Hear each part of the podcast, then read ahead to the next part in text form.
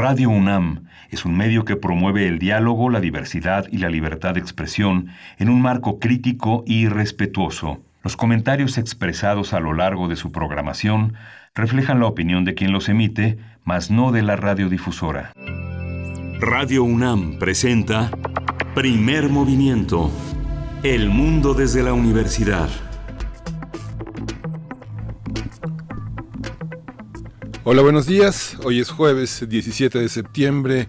Son las 7 de la mañana con 7 minutos y pues estamos eh, muy consternados por las lluvias que han, que han caído sobre la Ciudad de México provocando enormes inundaciones.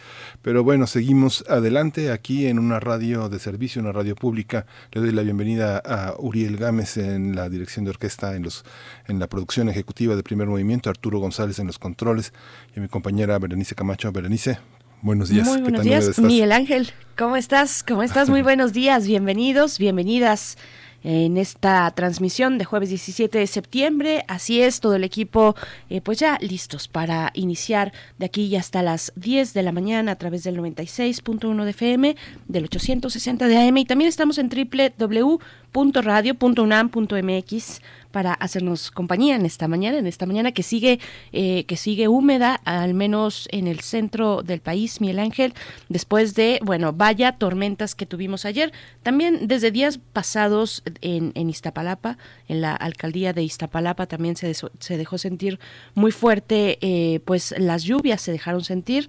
Ayer ya con esta alerta púrpura que se emitió por primera vez en algunas alcaldías de la Ciudad de México, en Benito Juárez, en Coyoacán y en Álvaro Obregón.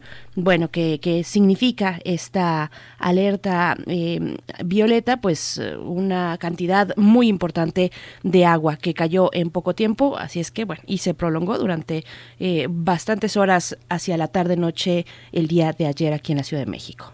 Sí, hay que revisar también un, un, nuevo, un nuevo mapa de corresponsabilidades entre la ciudad y la ciudadanía. Hay que revisar hay que revisar cisternas, hay que revisar coladeras, salidas, reportarlas inmediatamente. Lo que vimos ayer de este regreso del agua a las, eh, a las viviendas a través de las coladeras, pues tiene que ver también no solo con la caída y la saturación del drenaje, sino con este desasolve que sorprendió en, en, en abril y mayo con una, y con una gran atrofia en el servicio de desolve que generalmente emprenden las alcaldías, que en este año por el tema de la pandemia no se hizo con la suficiente eh, profundidad para eh, para desalojar gran parte de las vías. Mucho de hay muchísimo rezago y estas lluvias pues sorprendieron.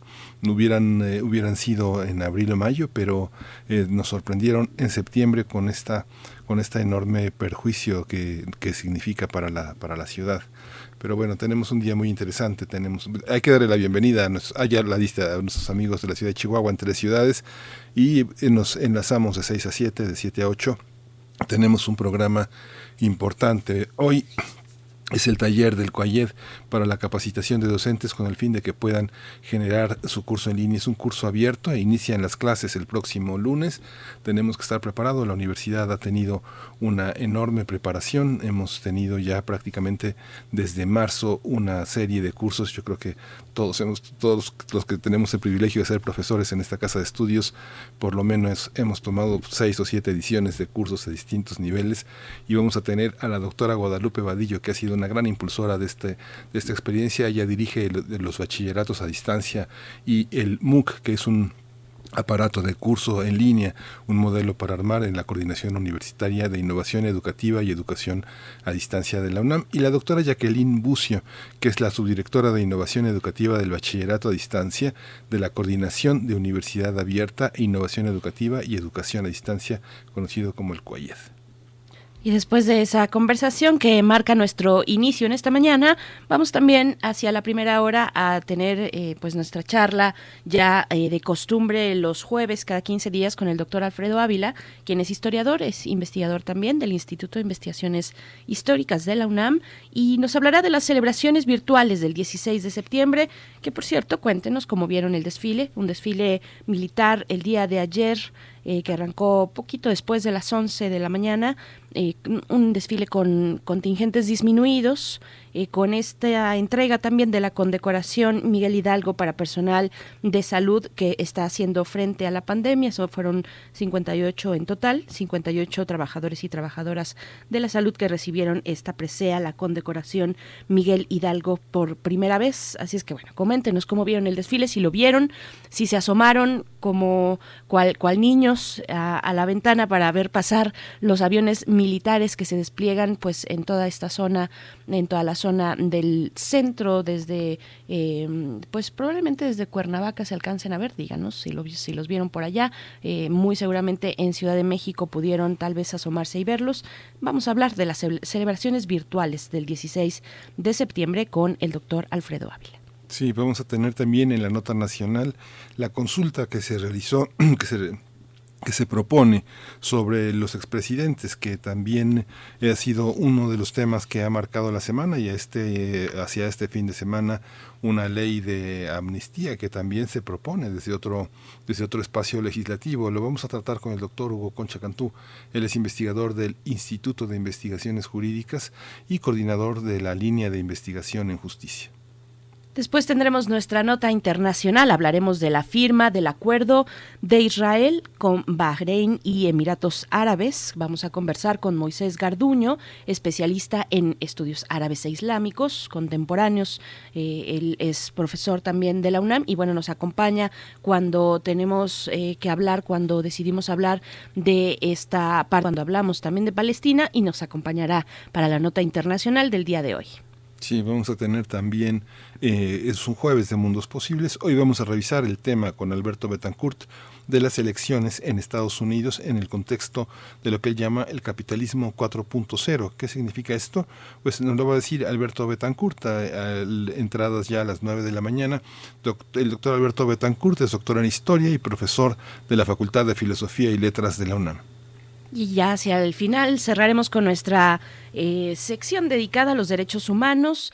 Eh, que vamos alternando con distintos especialistas. En esta ocasión nos acompañará Jacobo Dayan, coordinador académico de la Cátedra Nelson Mandela de Derechos Humanos en las Artes de la UNAM, y pues hablaremos con él, nos compartirá sus reflexiones y análisis también sobre la consulta eh, hacia eh, los expresidentes, hacia llevar la justicia a los expresidentes. Bueno, pues vamos a, vamos a ver de qué se trata esto que nos pueda compartir Jacobo Dayan, un tema muy importante que se ha dado como bien dices Miguel Ángel, hacia los últimos días con una polémica bastante eh, importante sobre las eh, consultas, los alcances de las consultas, el uso también de las consultas, la efectividad de consultar al pueblo, pero también, bueno, sin, sin lugar a dudas, la, el uso político de una convocatoria como esta, pues bueno, vamos a conversarlo en dos ocasiones en este día eh, durante esta transmisión, este día que es jueves 17 de septiembre.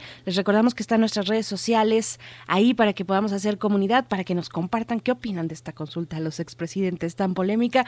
Pues díganos, ahí están las redes sociales, arroba P Movimiento, estamos así en Twitter, Primer Movimiento UNAM, en Facebook y cuando son las 7 y cuarto, 7 con 15 de la mañana, vamos a hacer nuestro corte eh, informativo, como amanecemos este día en temas de COVID-19 a nivel nacional, internacional y también pues lo que sucede desde la UNAM. COVID-19. Ante la pandemia, sigamos informados. Radio UNAM. La Secretaría de Salud informó que el número de decesos por la enfermedad de la COVID-19 aumentó a 71.978. De acuerdo con el informe técnico ofrecido ayer por las autoridades sanitarias, los casos confirmados acumulados se incrementaron a 680.931 y el de sospechosos a 79.622. En la India, la India superó ayer los 5 millones de casos confirmados de coronavirus y registra más de 82 mil fallecimientos. De acuerdo con cifras de su Ministerio de Salud, en tan solo 11 días se registraron un millón de nuevos casos en el país. En las últimas 24 horas, India registró 90 mil nuevos contagios y 1.290 decesos por COVID-19. Se trata del segundo país más afectado por la pandemia, tan solo superado por Estados Unidos, que ha registrado más de 6.6 millones de casos. Qué alarmante la situación en India y también en nuestra universidad, la información de la UNAM, la ayuda a comunidades indígenas y barrios de escasos recursos durante la pandemia de COVID-19 son una muestra de la solidaridad y de que la sociedad busca reestructurarse. Así coincidieron expertas de Chile y Argentina durante el conversatorio virtual Cuidados Comunitarios para afrontar la COVID-19, la COVID-19, experiencias organizativas de mujeres. Este conversatorio organizado por el Instituto de Investigaciones Económicas de la UNAM y el Consejo Latinoamericano de Ciencias Sociales, CLACSO. Para Virginia Vargas Valente, fundadora del Centro de la Mujer Peruana, eh, Flora Tristán, las prácticas solidarias prefiguran lo que puede ser una vida en comunidad ligada al territorio como, como espacio fundamental de conocimiento y búsqueda de un cambio de modelo. Y a su vez, Mónica Palacios, también en este conversatorio, ella de la Universidad de Santiago de Chile, dijo que las crisis por falta de alimentos o de recursos no son recientes, pero en momentos como el, como el actual se agudizan. Y también habló del trabajo en común, que de ahí surgen nuevas formas de resistir.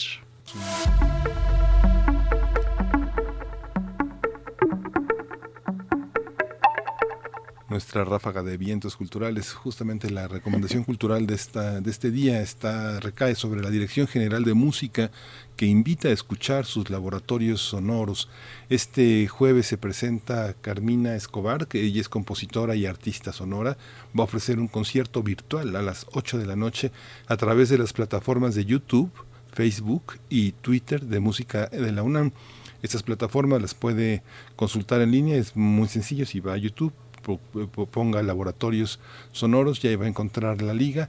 En el caso de Facebook hay que poner Música UNAM, Dirección General de Música, DGM, y lo va a encontrar también sin ninguna dificultad. En Twitter sucede lo mismo, tenemos una cuenta que se llama Música UNAM, donde se pueden seguir las, eh, las actividades musicales sin ningún problema.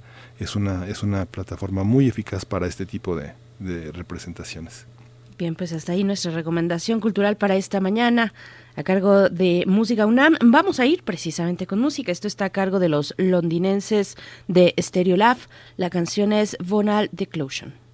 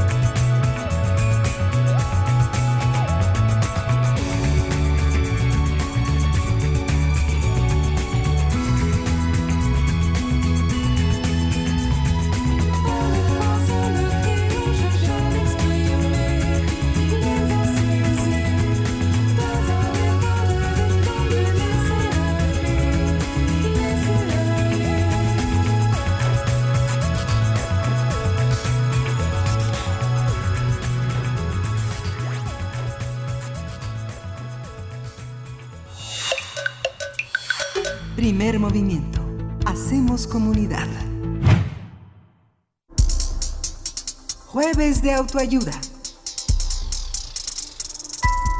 La Coordinación de Universidad Abierta, Innovación Educativa y Educación a Distancia de la UNAM puso en marcha el taller en línea Modelo para Armar, que tiene como objetivo apoyar a los académicos de los niveles medio superior y superior para que cuenten con las herramientas necesarias y utilicen la educación en línea como principal herramienta de docencia. Este es el reto que deberán enfrentar las y los académicos debido a la pandemia por COVID-19. El taller está basado en el curso masivo abierto en línea, en el cual no hay límite de participantes. Otra ventaja es que impulsa la interacción con otros copartícipes y se puede crear comunidades de estudio que les permitirán apoyarse y resolver sus dudas. Además tienen la ventaja de ser autogestivos, pues cada quien avanza a su propio ritmo y se aprovechan todas las bondades de la educación en línea, es decir, que los recursos están disponibles en todo momento, a las 24 horas y los 7 días a la Esta mañana sobre este taller y su importancia para atender las necesidades docentes en el tema de la educación en línea y este día nos acompañan dos invitadas. Inicio presentando a la doctora Guadalupe Vadillo. Ella es directora de Bachilleratos a Distancia y del MOOC, curso en línea Modelo para Armar de la coordinación de la Universidad eh, de Universidad Abierta, Innovación Educativa y Educación a Distancia, la CUAYED por sus siglas de la UNAM. Bienvenida, doctora Guadalupe Badillo, gracias por estar aquí en Primer Movimiento. Bienvenida. Muchas gracias, Berenice, a la orden. Gracias, doctora Vadillo. También está con nosotros la doctora Jacqueline Bucio. Ella es subdirectora de Innovación Educativa del Bachillerato a Distancia de la Coordinación de Universidad Abierta, Innovación Educativa y Educación a Distancia, el COAYED. Le doy la bienvenida también en esta mañana. Gracias por estar aquí en Primer Movimiento, Jacqueline Bucio. Eh, muchísimas gracias, encantada. Muchas gracias a las dos eh, por estar aquí y vaya que es importante abordar este tema. Creo que ya hasta nos habíamos tardado en ser puntualmente, eh, pues, eh, de poner esta atención puntual sobre este tema específico, cómo hacer frente desde la docencia a estas, pues, necesidades que ahora se presentan con la pandemia, que ya llevan varios meses y pues les pregunto que precisamente en qué consiste este taller y cuáles son las adversidades, los retos que están detectando ustedes pues para llevar a cabo las labores de docencia de manera virtual. Empezamos con usted, doctora Guadalupe Vadillo, por favor. Gracias. Eh, pues durante la primera parte de la pandemia, la gran cantidad de maestros del mundo enfrentó un temor tremendo al entrar de súbito a la modalidad en línea. Eh, el, estar acostumbrados a preparar una clase para llegar a un aula presencial y dar su docencia de una manera que manejan muy bien y de repente cambiar de escenario, pues implicó muchos retos para todo el mundo. Eh, a eso que pasó se le llama educación remota de emergencia, que no es exactamente educación a distancia ni educación en línea, sino es una reacción rápida ante una emergencia. Esto se ha dado en tiempos de guerra, en tiempos también de enfermedades como en este caso. Y entonces, pues todo el mundo tuvo que reaccionar e hizo lo que pudo.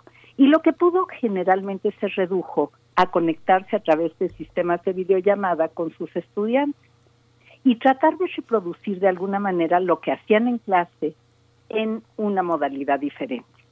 Esto no siempre fue lo mejor porque implicó mucho cansancio para el docente y el estudiante tampoco se sintió en lo general bien atendido. Eh, porque son modalidades diferentes, porque hay muchas cosas que en línea se pueden aprovechar, muchos recursos para lograr una interacción genuina y un acercamiento con pares y con el docente eh, que no se tomaron en consideración porque simplemente los maestros no lo manejaban, no era parte de su vida cotidiana. Este MOOC, que es un curso masivo en línea, por eso las siglas MOOC que ya se usan en todo el mundo, en todos los idiomas, eh, este MOOC lo que permite es generar esa plataforma, ese curso en plataforma que permita una interacción verdadera que permita planear todas las sesiones y que todos estén tranquilos, tanto los estudiantes como los maestros. Los maestros se sienten de esta manera muy en control de la situación. Y entonces eso es lo que nos encanta de este curso, que permite hacer esta transición muy suavemente, tersamente y con gran efectividad.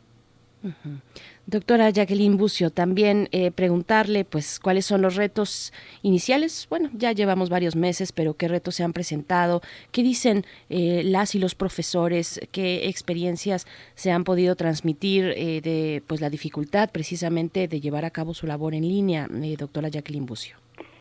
totalmente, muchas gracias. Pues sí, esta dificultad y y el asombro, lo que nos maravilla es el asombro de, los profesores de estar descubriendo las herramientas que pues por ahí estaban, pero no habían tenido la necesidad, la oportunidad, algunos el interés de, probar y que ahora están descubriendo y, ven que son muy efectivos para la enseñanza. Desde digitalizar sus, materiales estábamos pues muy acostumbrados a poder repartir una fotocopia, que los estudiantes pudieran abrir eh, tal o cual libro y, y ahora pues no los tenemos entonces, ¿cómo se transmiten eh, los materiales con los que estábamos acostumbrados a trabajar a esta nueva circunstancia? Entonces, la digitalización es un, punto muy importante que ahora en, este taller justo experimentamos cómo cada maestro tiene además materiales diversos. Entonces, hay que descubrir en cada caso cómo se digitalizan. Em, lo otro es ponerlos en orden. ¿Qué plataforma uso? Este es un foro muy, muy interesante del curso, del taller porque los profesores dicen a mí me conviene esta, a mí me conviene esta otra y hay un intercambio muy interesante de ventajas y desventajas de las plataformas. Y lo interesante es que entre los cuatro mil y pico de participantes que hay ahora en este taller, pues por supuesto alguien tiene algo nuevo que decir. Todos tenemos mucho que aprender. Esta es una de las grandes ventajas de, este tipo de, de curso y, y la elección de la plataforma es algo muy importante en este momento.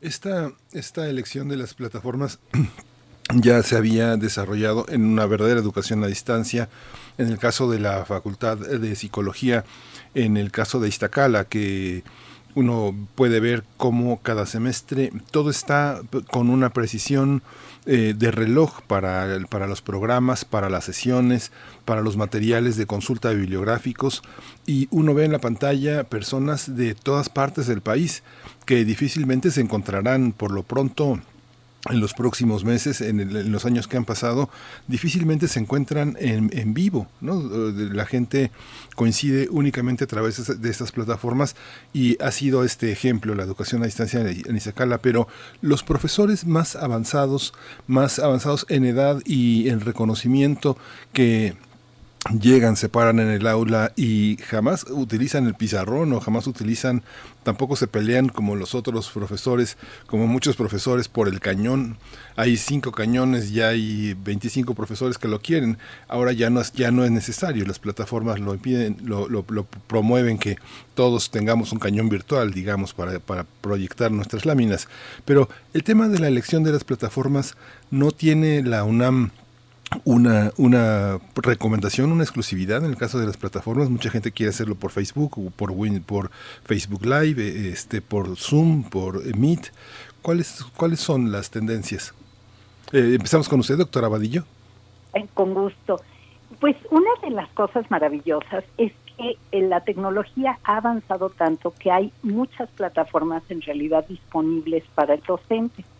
Y aquí en el curso vemos el entusiasmo por explorar hay gente que dice, no, pues yo manejo súper bien Classroom de Google y me siento muy cómodo, pero ahora voy a explorar Moodle.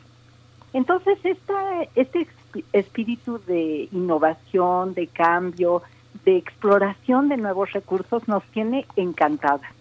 Ver los foros llenos de comentarios de los maestros que están entusiasmados por conocer más y por tener más recursos cada vez para ofrecer a sus estudiantes. Esa es otra cosa que hemos podido constatar a lo largo de estos estas poquititas semanas, un par de semanas que llevamos trabajando con el curso, con el taller, eh, es que los maestros de verdad tienen una eh, intención genuina de ayudar a todos sus alumnos, de llegar a todos, se preocupan muchísimo. Y lo único que hacemos a través del taller justamente es presentar eh, hacerles una introducción de las diferentes posibilidades y desde luego no de todas, sino abrir la discusión y entre todos los maestros se platican dentro de los foros, bueno, pues yo usé Facebook y tiene estas ventajas y estas otras desventajas. Porque uno lo que quiere en una plataforma es no solo poder estar interactuando con sus alumnos, también quiere tener orden, tener todo bien clasificado. Y eso es algo que, por ejemplo, en, Facebook es difícil de lograr, lo cual sí se logra en plataformas como Classroom o como Moodle. Entonces, eh, más que nada es una introducción a diferentes recursos y sabemos que se han dado clases incluso en WhatsApp. Cuando no hay otra cosa, pues está perfecto usar un, un tipo de comunicación como el que ofrece. Pero hay otras plataformas más robustas que permiten que todo esté en orden. El caso de Iztacala, eh, donde yo también soy docente en línea, pues es un caso muy claro y se reproduce también en las veintitantas carreras en línea que tiene la UNAM y los posgrados y el doctorado. En fin, hay una gran eh, experiencia de nuestra universidad en cuanto a la educación en línea. Entonces, lo que queremos es que el maestro se sienta cómodo, incluso nos encanta que se divierta durante el proceso de crear su propio curso en línea.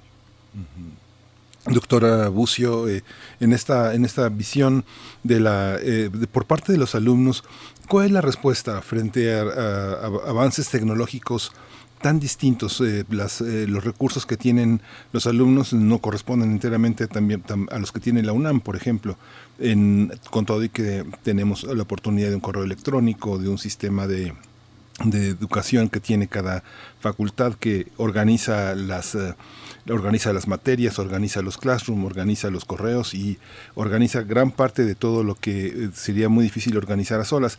¿Cómo, cómo lo han enfrentado los propios alumnos? ¿Cuál es el diagnóstico que tienen? Sí, bueno, eh, ha sido difícil. Em, de hecho, en el curso hay un, un, ejercicio muy interesante de dos vivencias de estudiantes. Uno, que se encontró con un maestro que pues pudo organizar sus materiales muy rápido y otro que no tanto, y, y, ver cómo reaccionaron los estudiantes ante estos dos eh, escenarios.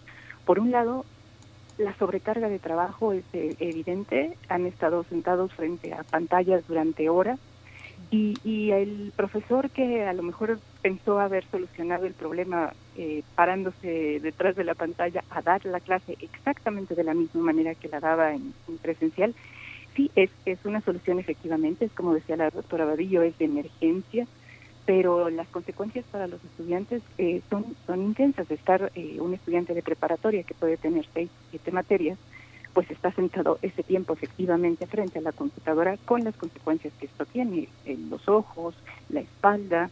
Em, entonces, bueno, estas, estas son situaciones que estamos eh, observando después de, de esta situación y que este ciclo escolar esperamos que que después de observar esa experiencia podamos hacer, eh, tomar acciones remediales. Y una propuesta del taller justamente para evitar esto es el uso de videos mucho más cortos preparados con la intención de dar a los estudiantes indicaciones, de decirles dónde están los materiales, en la plataforma se almacenan todos los recursos y que sea solo una guía, no la clase misma, para que ellos puedan decidir cuando realicen las actividades, en qué momento es, es mejor leer la lectura y saber que va a haber momentos de encuentro con, con el grupo, pero que no son exactamente los mismos tiempos y, la misma eh, conexión en, el mismo tiempo con el estudiante, con el profesor o con el grupo, ¿no? Entonces esta distribución de los tiempos eh, esperamos que en el taller eh, de, algunas ideas a los profesores para distribuir el aprendizaje en, en tiempos diversos a los que hacemos en presencial.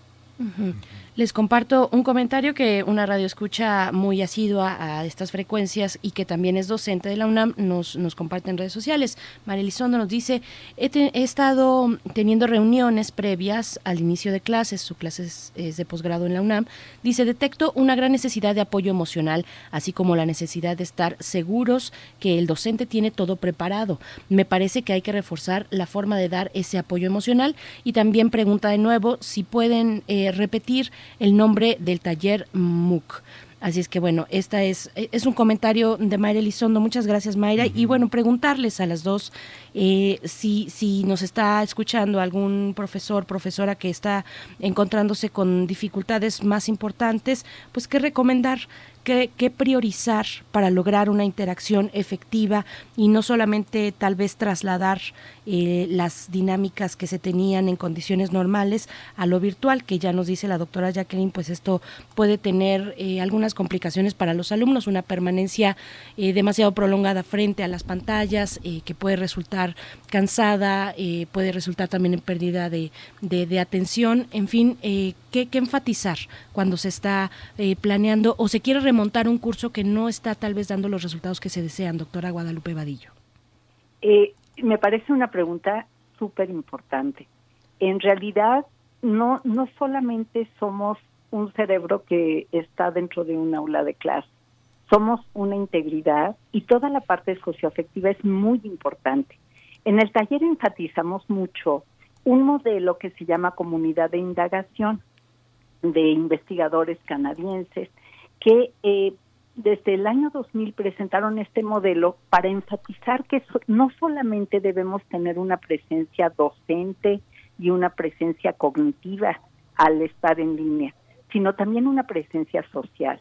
Compartirnos como humanos, eh, estar en contacto con otros humanos que son nuestros estudiantes y establecer lazos con ellos. Eh, esto implica darnos un poco de, nuestra vida a través de la comunicación en línea.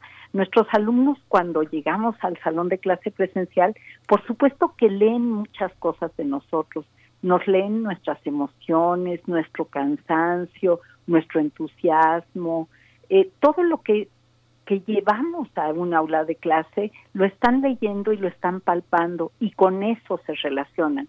Y lo mismo del otro lado, nosotros leemos a nuestros alumnos y nos contactamos emocionalmente con ellos. Entonces, esto es algo que en línea tiene que suceder. Si yo solamente me asumo como alguien que da una información a través de una pantalla, pues no estoy teniendo esta interacción real, eh, profunda con mis alumnos y esto impide que toda esta parte socioafectiva eh, sea atendida. Y lo mismo en caso de, del maestro, que enfrenta muchos temores al cambiar de modalidad.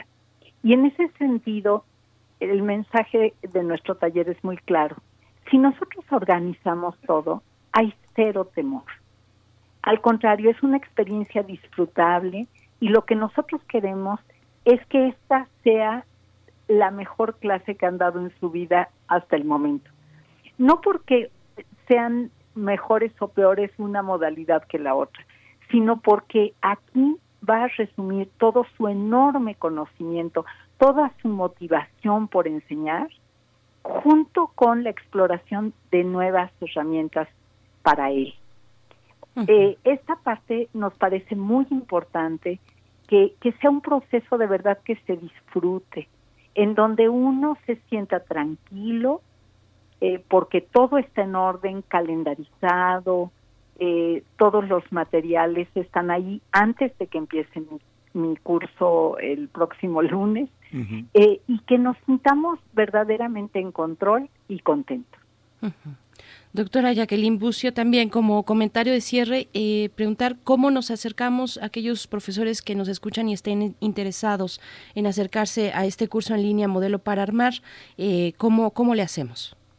Eh, sí, para, para los profesores y la comunidad UNAM, la vía de acceso es la página eh, y el proceso es muy sencillo, registrarse con un correo institucional que tenga unam.mx en, en el dominio y además el, el certificado, eh, si se inscriben eh, desde esta vía, pues es gratuito en este momento por el, un, un convenio que, que tenemos. Entonces los la invitación es a visitar la página muc.coed.unam.mx. Perfecto. MOOC, eh, que se escribe con M O O C. así lo van a encontrar. Así es que, bueno, pues eh, vamos a seguirle la pista a estas dinámicas que vayan surgiendo eh, precisamente de estos encuentros donde se disipan dudas, donde se presentan retos y se van resolviendo en conjunto, que eso también debe ser una experiencia muy interesante. Y no tenemos más que agradecer, doctora Guadalupe Vadillo, directora de bachilleratos a distancia y del MOOC, precisamente de la coordinación de la Universidad de Universidad Abierta, Innovación Educativa y Educación a Distancia, la CUAYET de la UNAM. Muchas gracias, doctora. Mil gracias a ustedes. Muchas y también, gracias. Y también doctora Jacqueline Bucio, subdirectora precisamente también de COAYET. Muchísimas gracias por estar aquí con nosotros esta mañana. Encantada, muchas gracias. Gracias. Pues vamos a ir con música para continuar con esta hora de primer movimiento. Vamos a escuchar de La Emperatriz Fu.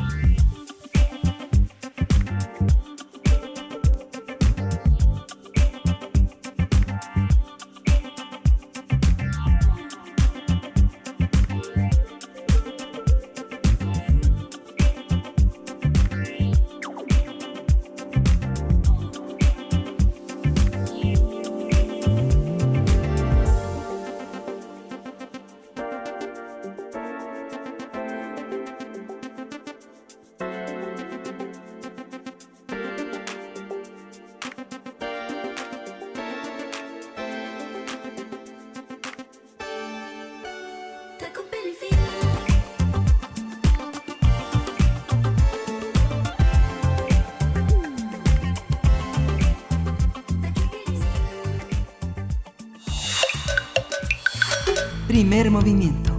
Hacemos comunidad. Historia de México.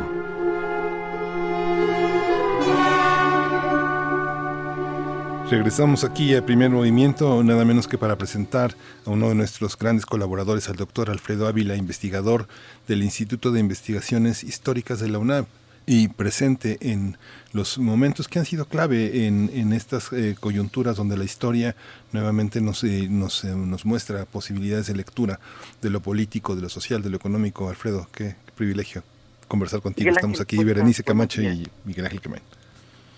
Buenos días. Buenos días, doctor Alfredo Ávila. Pues te escuchamos con este tema, obligado prácticamente el tema, las celebraciones virtuales del 16 de septiembre. ¿Cómo lo viste? Te, te escuchamos con atención. Mira, que, que, todo el mundo estuvo eh, eh, repitiendo que esta fue la primera vez en la que el, el, la ceremonia del grito y el desfile militar eh, del 16 de septiembre se realizaron de manera virtual o, o de, de, alguna manera la gente la, la, vio de manera de manera virtual.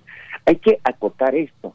Eh, en realidad no es de manera virtual. Eh, el hecho es que estuvieron allí presentes eh, eh, los miembros del ejército en el desfile, eh, representantes del poder ejecutivo, legislativo, judicial, y a lo que se refiere esta expresión de que, de que sucedió de manera virtual es que la gente no tuvo más remedio que quedarse en casa para ver las, las, las celebraciones.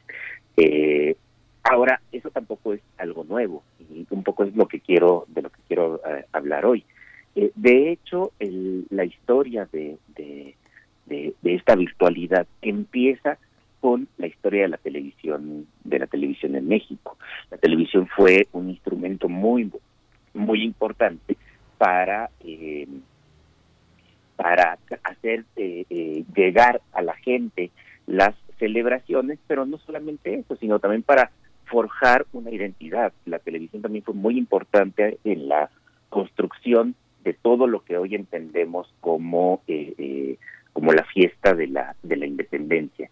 Y es algo que habitualmente se nos olvida casi siempre pensamos que se trata de un de una ceremonia eh, eh, oficial, de una ceremonia que, que tiene que ver únicamente con, con el Estado y promoviéndolo, pero también los hay intereses privados que, que han contribuido a la formación de, de este de este rito.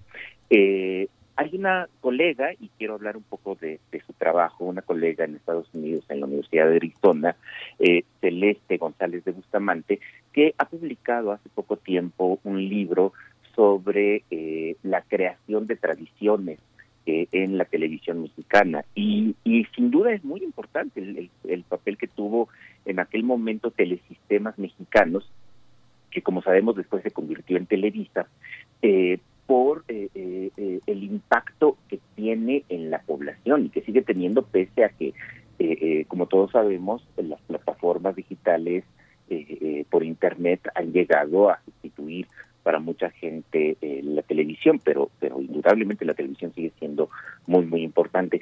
Y fue precisamente en, en el primer canal de televisión que se concedió en México, un canal que el presidente Miguel Alemán concedió al empresario Rómulo O'Farrill eh, hacia 1950, cuando eh, eh, se transmitió en septiembre por primera vez el grito de la independencia. como fue la primera vez que se, transmitió, entonces sí quedan imágenes de, esa transmisión. es de muy pobre calidad para los estándares actuales, como, como podemos suponer, pero eh, pues da una idea del, impacto que tuvo eh, aquella primera transmisión. Eh, sin embargo, hay que acotarlo. Estamos hablando de 1950. Eh, la señal de la televisión, pues, llegaba a la Ciudad de México y poquito más, poquito más allá.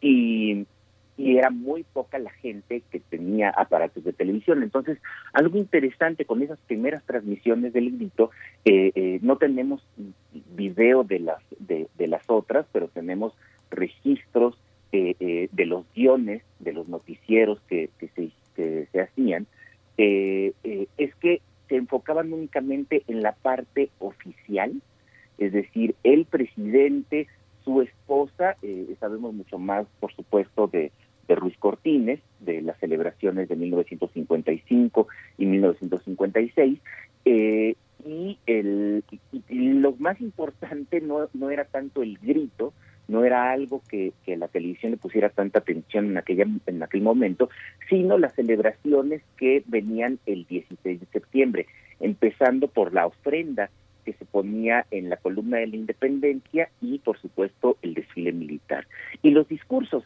que eso es algo que por ejemplo ahora no no no se le pone tanta atención ahora el, el tema de los discursos no no es algo que que la televisión esté eh, impulsando y tampoco los sistemas públicos para, para esta. Eh, el, los discursos de, de 1955 y 56 fueron dados por el secretario del Trabajo, Adolfo López Mateos, que, lo cual también significó una buena plataforma para eh, posicionarse entre los presidenciables de, de, aquel, de aquel momento.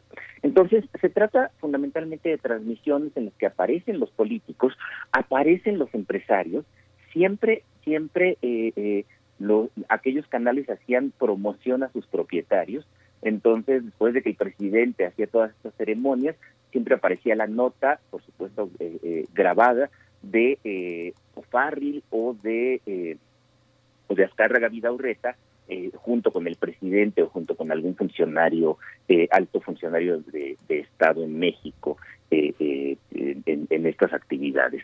No, no era pues una, una televisión que proyectara estereotipos de lo mexicano, no todavía. Y esto se explica por lo que dije hace un momento. La cantidad de gente que tenía televisores era muy poca y presumiblemente eran personas que tenían mayor poder adquisitivo y por lo tanto eh, eh, excluía la, la, televisión de su programación a personajes de tipo popular.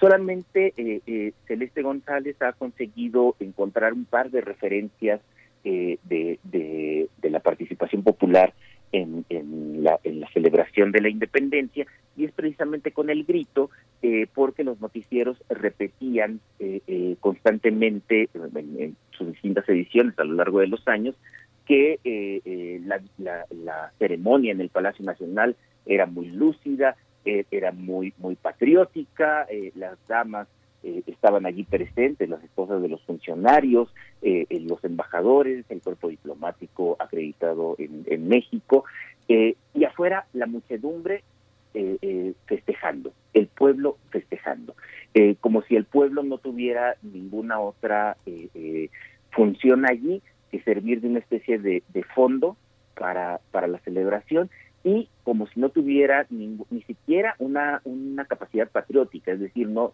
no están emocionados por la celebración de la fecha, sino que están emocionados porque abajo se está eh, haciendo una fiesta.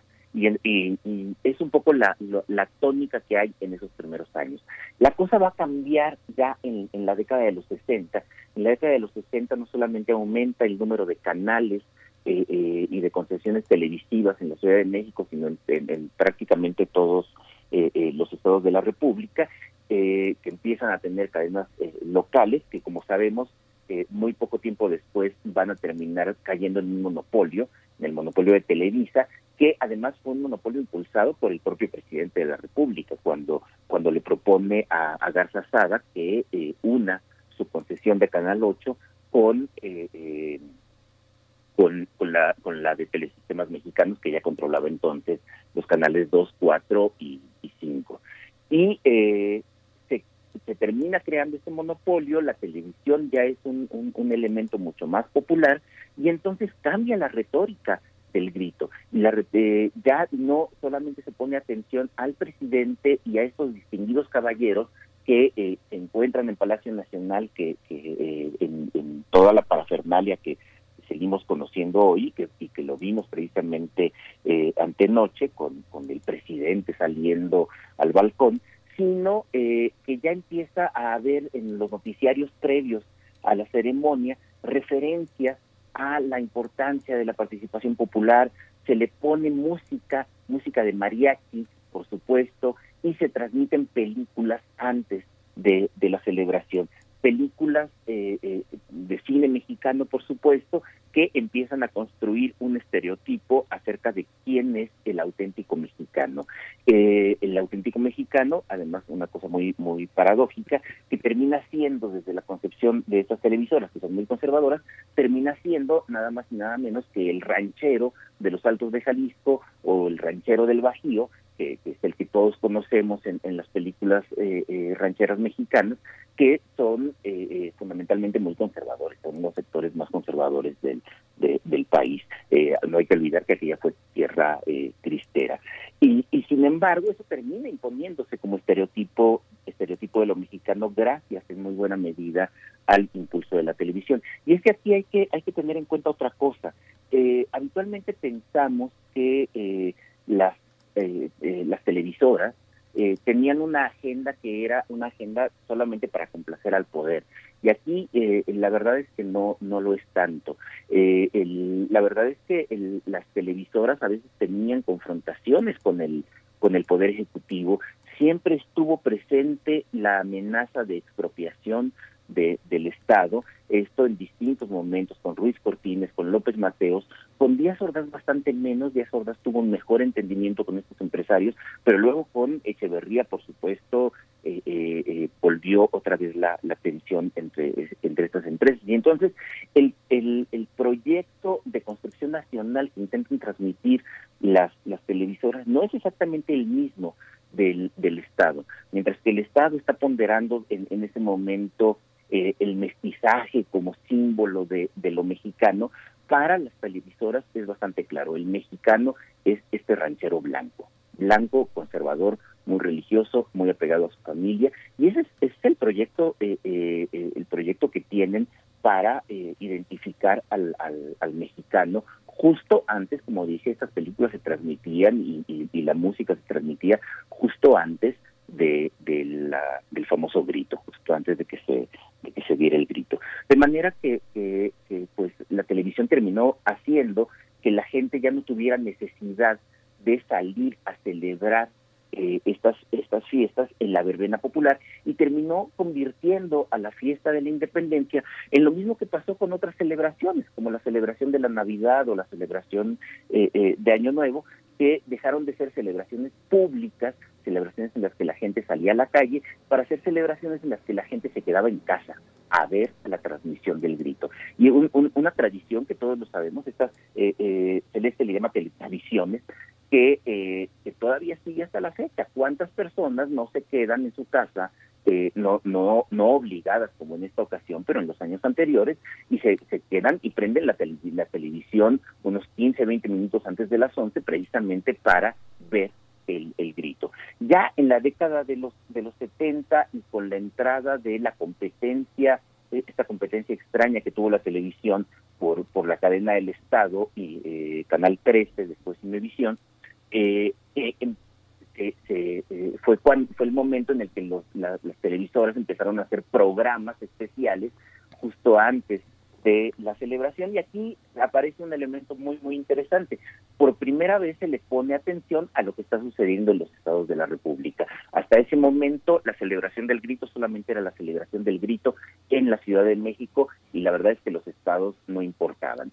Eh, lo que sí se venía haciendo, y también es un dato interesante, es que eh, se transmitía el grito, pero también se transmitía, o por lo menos en los noticiarios eh, se presentaba así, el, el grito que daban cónsules y diplomáticos en otras partes del mundo, como para impulsar la presencia de, de, México fuera de sus fronteras. Pero se le ponía poca atención a lo que pasaba en los estados.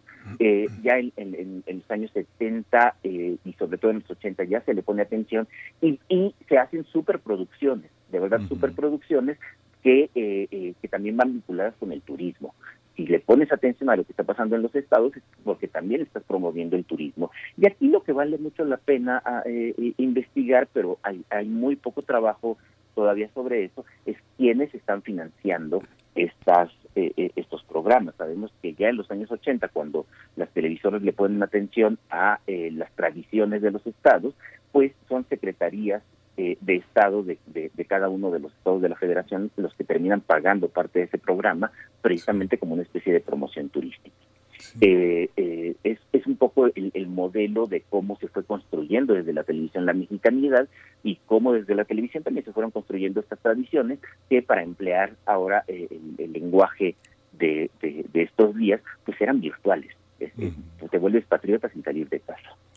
pues muchas gracias Alfredo Ávila por este recorrido muy muy completo y pues que da cuenta de una de un aspecto eh, que se ha convertido en una cuestión idiosincrática hay un automatismo en la manera de reaccionar frente a estas festividades desde y es desde el año nuevo hasta el 12 de diciembre. En fin, muchas gracias, Alfredo. Nos escuchamos dentro de 15 días. Claro que, sí, que esté muy bien. Gracias, Alfredo. Pues nos despedimos de la radio universitaria de Chihuahua, Berenice, y nos vamos a la siguiente hora corriendo porque ya nos dieron las 8.1. Vamos al corte. Síguenos en redes sociales. Encuéntranos en Facebook como Primer Movimiento y en Twitter como arroba PMovimiento. Hagamos comunidad.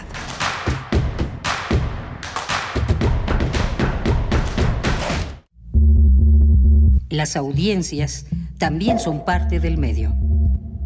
¿Qué tal amigos? Soy Guillermo Montemayor Gómez, defensor de las audiencias de Radio y TV UNAM.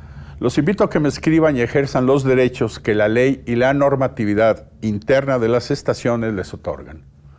Observaciones, quejas, sugerencias, peticiones, señalamientos o reclamaciones sobre los contenidos y la programación que transmiten tanto radio como TV UNAM. En las páginas web de ambas estaciones encontrarás la pestaña que dice Defensoría. Ábrela y en la pestaña de comentarios y sugerencias encontrarás el formulario para comunicarte con el defensor. Además de información precisa sobre la Defensoría, informes, documentos normativos, tanto externos como internos, y algo que es muy importante, que es el código de ética. Te invito a que me escribas al correo defensor de audiencia Recuerda que como audiencia eres parte fundamental de Radio y TV UNAM.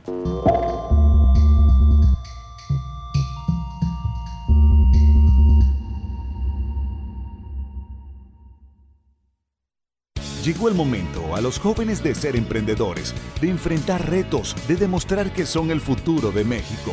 Llegó el momento de ser solidarios, llegó el momento de generar oportunidades y de no tener miedo al éxito. Llegó el momento de entender que México te necesita y no quedarnos con los brazos cruzados. Llegó el momento de creer, porque la vida ya cambió y nosotros estamos listos. Somos PT. El PT está de tu lado. Hola, soy Enrique Serna y estoy en descargacultura.unam. Te recomendamos la cápsula de Cómo ves, Ciencia para llevar, en la que María Emilia Beller habla del cerebro de Einstein. ¿Cómo incinerar el cerebro del genio más grande de la humanidad? ¿Cómo convertir en cenizas esa masa encefálica llena de secretos para revelar el escondite de la inteligencia? Respira un momento y escucha. www.descargacultura.unam.mx Oye, ¿y cuál es tu canción preferida de Johann Sebastian Bach? Mmm, ¿esa de las 25 rosas? Pones agua fresca en un jarrón. Ah, pero esa es de Johann Sebastian. Ah, sí, bueno, sí, sí, me gustan muchas de Bach. Son obras muy excelsas y sublimes, pero se me fueron los nombres. Oh, ¿has escuchado Área de Divertimento? Ay, sí, buenísima obra. De sus mejores composiciones. No, no, no, no. Es un programa de música clásica. Deberías escucharlo. Área de Divertimento. Un programa satírico del oculto o bien de lo exquisito fallido. Escucha a Raúl Zambrano a Aide Boeto y a Ricardo Esquerra, todos los sábados a las 16 horas. Radio UNAM, Experiencia Sonora.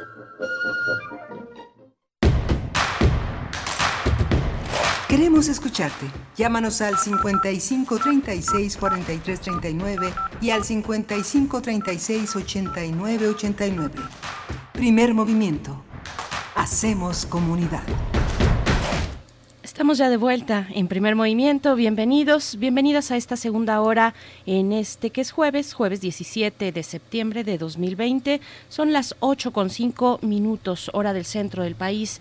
Estamos transmitiendo totalmente en vivo a través del de, 96.1 de FM, del 860 de AM, el alma mater del cuadrante. Saludos si nos escuchan por ahí. Y también en www.radio.unam.mx. Miguel Ángel Quemain del otro lado del micrófono. ¿Cómo estás, Miguel Ángel? Hola, Berenice. Buenos días, buenos días a todos nuestros radioescuchas. Hemos tenido una mañana interesante porque por una parte eh, estamos eh, previniendo este regreso a clases, este reinicio de actividades docentes que han tenido como prólogo toda una serie de reuniones con profesores, con eh, administrativos que están a cargo de todo el sistema en línea de la universidad que ahora ha implementado no ya salimos de la emergencia para entrar a los cursos en línea y ahora eh, empieza una nueva modalidad, una modalidad de, cargada de eh, libertad que justamente le da nombre a este curso que del que hablamos al inicio del programa, cursos en línea, modelo para armar, que son inscripciones que todavía están vigentes eh, en el espacio de Coursera para la UNAM, toda una plataforma que tiene cerca de 3.000 cursos eh, que hasta el 30 de septiembre se van a poder eh, actuar de manera gratuita, se van a poder inscribir. Y tenemos como dos talleres particulares en los que de los que habló la doctora Guadalupe Vadillo que dirige los bachilleratos a distancia y del MOOC y la doctora Jacqueline Bucio que han puesto pues esta, esta plataforma al servicio pues de la de los docentes y también de los alumnos que pueden asomarse con sus cuentas institucionales a este espacio, Berenice. Así es, pues bueno, eh, conversaciones interesantes. También tuvimos eh, hacia el final, pues esta charla con el doctor Alfredo Ávila en nuestra sección de Historia de México. Nos hablaba de las celebraciones virtuales del 16 de septiembre y hacía un recorrido muy interesante sobre el diseño programático en cada 16, bueno, en algunos más representativos eh, festejos a lo largo de nuestra historia reciente para pues llegar al punto del día del día de hoy en este. No sé si ustedes lo pudieron ver a través de la televisión pública o cómo lo hicieron, si fue eh, también esta propuesta que hace la televisión eh, privada, pues que es muy distinta eh, respecto a la, a la a SPR, el sistema de radiodifusión pública en nuestro país, pues dieron una serie de contenidos históricos, educativos, cápsulas que fueron acompañando el preámbulo al grito cápsulas eh, pues que hablaban de y reflejaban la vida de los personajes históricos que intervinieron en la gesta de independencia, eh, algunos momentos también importantes de ese periodo de la historia de nuestro país. Yo creo que fue interesante la narrativa, el ritmo, la decisión de mostrar a ciertos personajes, eh, a, las mujeres también en la independencia, en fin, no sé, seguramente tú lo pudiste ver también eh, Miguel Ángel Quemain, pero hay que decir solamente un, dato final. Eh, respecto al acceso a Internet, eh, que también lo mencionaba Alfredo Ávila, y el acceso a Internet en nuestro país, si juntamos las dos bandas, la banda fija, la que se encuentra en los hogares, y la banda móvil, representan en total un 96% de cobertura en el país. Eh, por supuesto que hay que atender que lo que está pasando con ese otro 4%, que en una minoría, digamos ese 4% que no tiene acceso, es porque no es porque no tenga recursos, sino porque en su territorio no hay cobertura, simplemente así, simple y llanamente, pero hay una parte, que es una parte importante, de las personas que no tienen acceso por eh, cuestión de recursos, porque no tienen los recursos suficientes, aunque en sus comunidades y lugares donde viven y habitan pues sí eh, exista la posibilidad de conectarse, ellos no pueden hacerlo por falta de recursos, Miguel Ángel.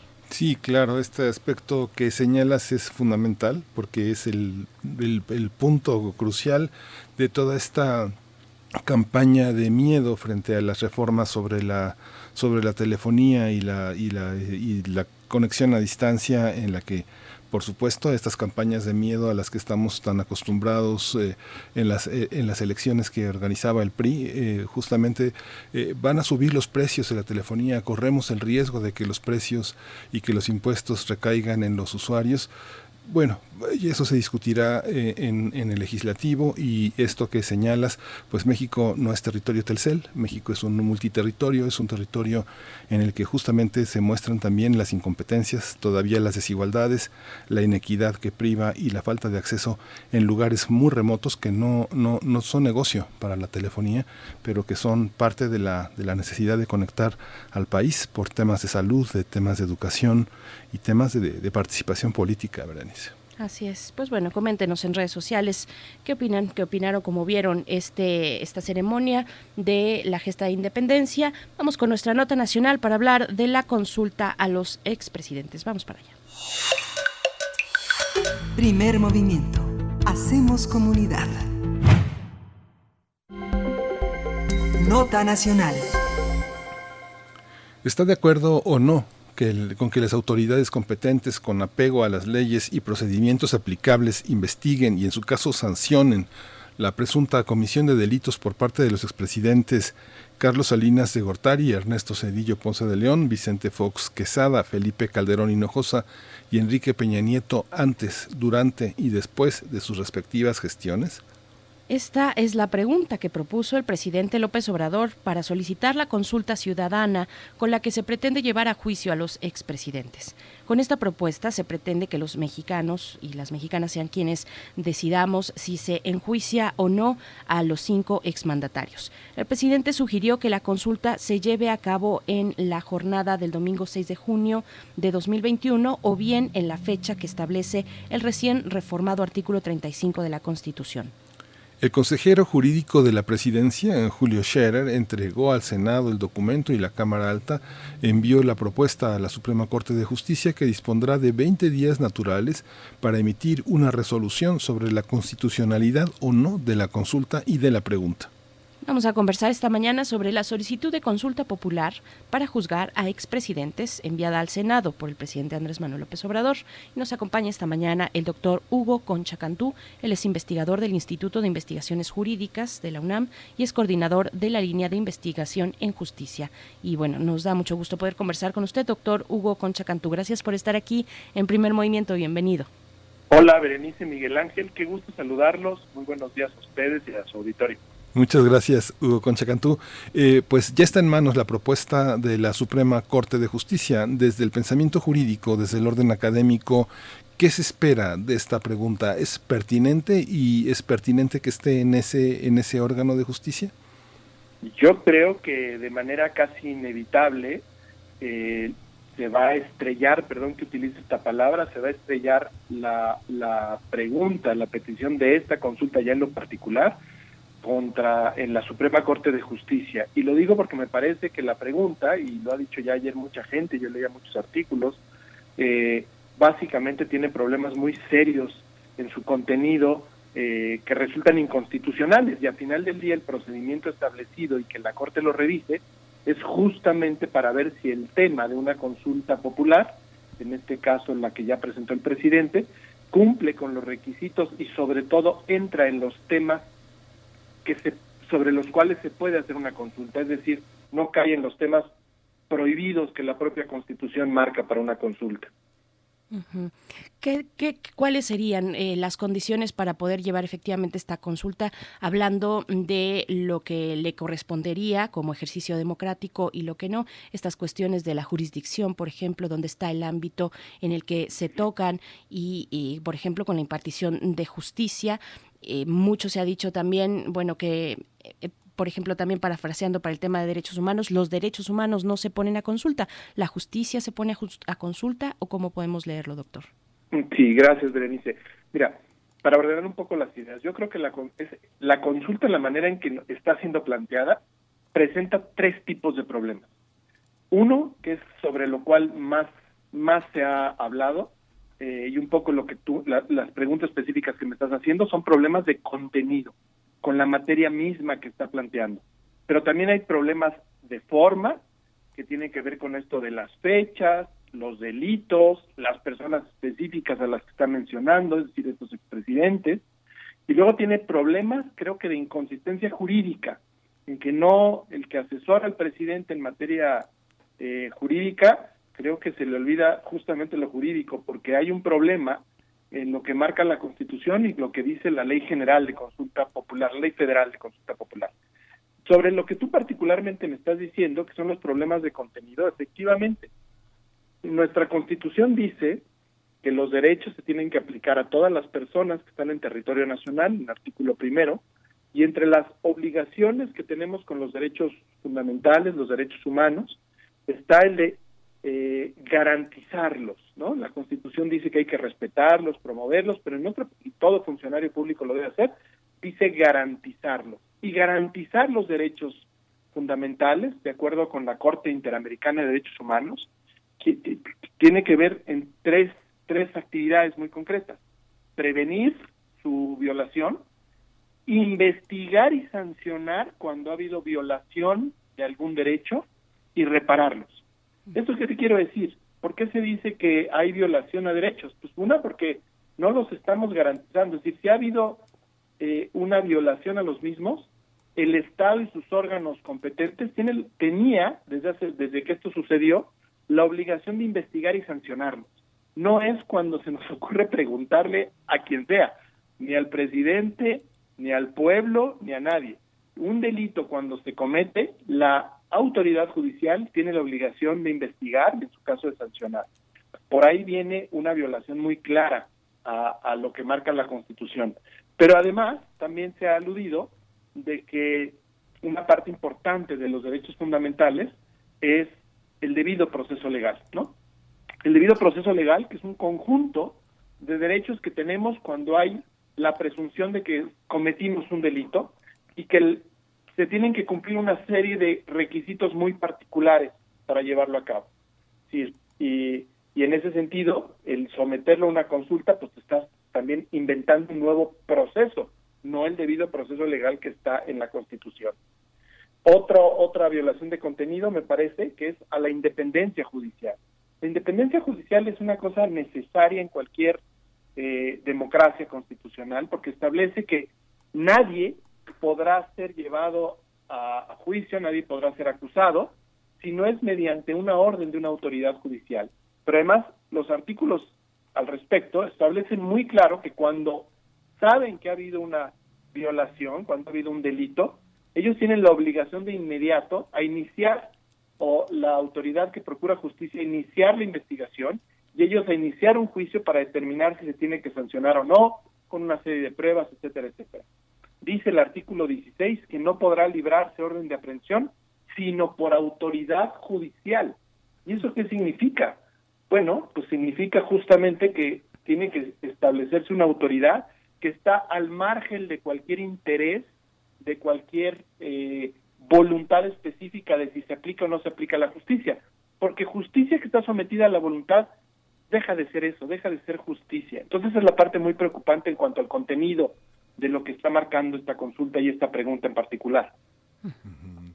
La, eh, es, una, es una pregunta que aparentemente no tiene toda esta reflexión entre la colectividad. Parece que la colectividad cansada de corrupción y cansada de estas figuras presidenciales que son se han convertido hasta Peña Nieto como en una figura del espectáculo televisivo. Eh, tiene la ciudadanía derecho de ejercer esta posibilidad condenatoria, digamos, como un poco como si estuviéramos en el siglo XVIII, ¿no? Totalmente. Y además hay una parte muy loable de que, de que queramos que se lleve a cabo la justicia, así en términos generales. Y, y, es hasta entendible que los expresidentes, después de que el país acabó en tan malas condiciones, sobre todo en temas de, desigualdad y de, y de corrupción, pues los, los expresidentes, sobre todo los últimos, pues son un tanto emblemáticos de que esa parte por lo menos no se cuidó. Y, todo apunta a que incluso en el último sexenio anterior o en los últimos dos sexenios anteriores sí se llegó a abusos y a delitos. Pero justamente por eso, si esos delitos son conocidos, si esos delitos se saben, la las autoridades judiciales tenían la obligación de llevar a cabo su trabajo. Y ahí entramos a los problemas justamente de forma. Estamos metiendo juntos a varios personajes por distintas actividades que no tienen nada que ver una con otra no tiene nada que ver lo que hizo Salinas, sobre todo pensando en ellos durante, durante el periodo en que fueron presidentes. ¿no? tiene nada que ver Salinas, lo que hizo Salinas, con lo que hizo Cedillo, con lo que hizo Fox, con lo que hizo Calderón, con lo que hizo Peña. Estamos metiendo todo a una misma, misma cazuela que sí se entiende desde el punto de vista de las expectativas y el imaginario colectivo, pero ya desde el punto de vista técnico de delitos a procesar, si hubiera delitos durante la gestión de cada uno de ellos, seguramente son delitos distintos. Segundo problema de forma. Durante la gestión, prácticamente todos los delitos que pudieron haber cometido, excepto los de Peña Nieto, ya prescribieron. Esta regla de que, que tenemos de que un delito tiene cierto tiempo para ser procesado, para ser investigado y para ser sancionado. Y pasado ese tiempo ya no hay forma de perseguirlo.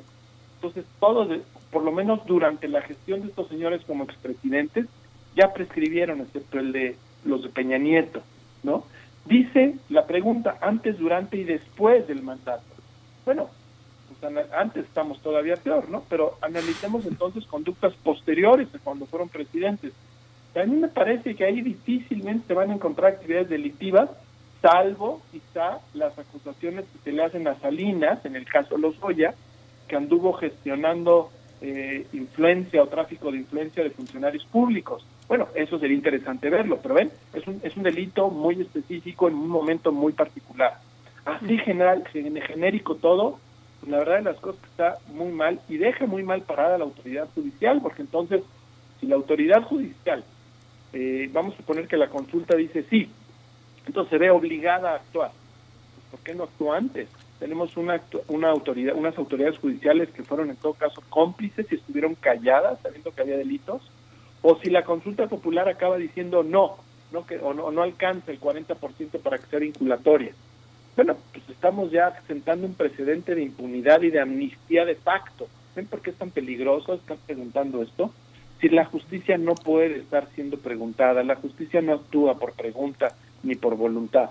En el momento que pasa eso, como lo dije hace rato, deja de ser justicia, se convierte en otra cosa, en otro mecanismo de venganza, de exposición, de espectáculo, dicen algunos más, ¿no? Doctor Hugo Concha, ¿qué podemos esperar ahora? La papa caliente está en la cancha de la Suprema Corte de Justicia de la Nación. ¿Qué se espera que, pase ahí eh, cuando se analice precisamente lo que se analizará, que es la constitucionalidad de esta propuesta? Pues vamos a entrar, yo creo que a un espacio mm, muy complicado en donde una vez más la Corte, que en gran medida ese es su trabajo como Tribunal Constitucional, eh, ponerle límites al, al, ejercicio del poder, le va a tener que decir a la presidencia de la República, presidente, la pregunta que me estás presentando para una consulta popular no es viable, no cumple con los requisitos del artículo 35, fracción octava, y por lo tanto no puede llevarse a cabo. Además, eh, eh, conforme está regulada esta intervención de la Corte, las decisiones de la Corte en este tema son últimas e inatacables. Entonces, si la Corte, como yo creería, va a tener que decirle eso al Ejecutivo, pues no le va a gustar al Ejecutivo y vamos a tener seguramente alguna frase, si no es que todo un discurso en una mañanera, en donde critica a la Corte en su papel, seguramente el presidente va a volver a hablar de que una cosa es la ley y otra es la justicia y que la ley tiene que apegarse a la justicia, que es un poco un discurso el cual ya ha utilizado. La Corte no puede estar validando este tipo de cosas porque pasa por arriba de muchos artículos constitucionales. Ese es el problema. La está poniendo a la Corte, el presidente con esta pregunta, contra la espada y la pared, porque si la Corte dice adelante la consulta, pues estamos en serios problemas desde el punto de vista del aparato constitucional en su conjunto, actuando políticamente. Y si la Corte le dice que no al presidente, la Corte va a quedar eh, pues enfrentada con la presidencia de la República, como sucedió cuando inició este gobierno, ¿se acuerdan? En que había mucha tensión entre la Corte y, el Ejecutivo. Hay quien dice que el proyecto de reforma judicial que ha presentado Saldívar al Senado es un poco el boleto o el costo que se le está pidiendo por parte del Poder Judicial a la presidencia y al legislativo con su mayoría de Morena para que eh, avale este tipo de ejercicios tú me apruebas mi reforma judicial y yo digo que sí a tu consulta. Francamente, si eso sucede, de todos modos estamos en un escenario muy peligroso. Finalmente hay otro problema que ya no se los mencioné, con la consulta, que es de inconsistencia jurídica. ¿Cómo puede decir el presidente que la quiere hacer el 6 de junio? La constitución es clarísima en lo que reformaron en diciembre del año pasado.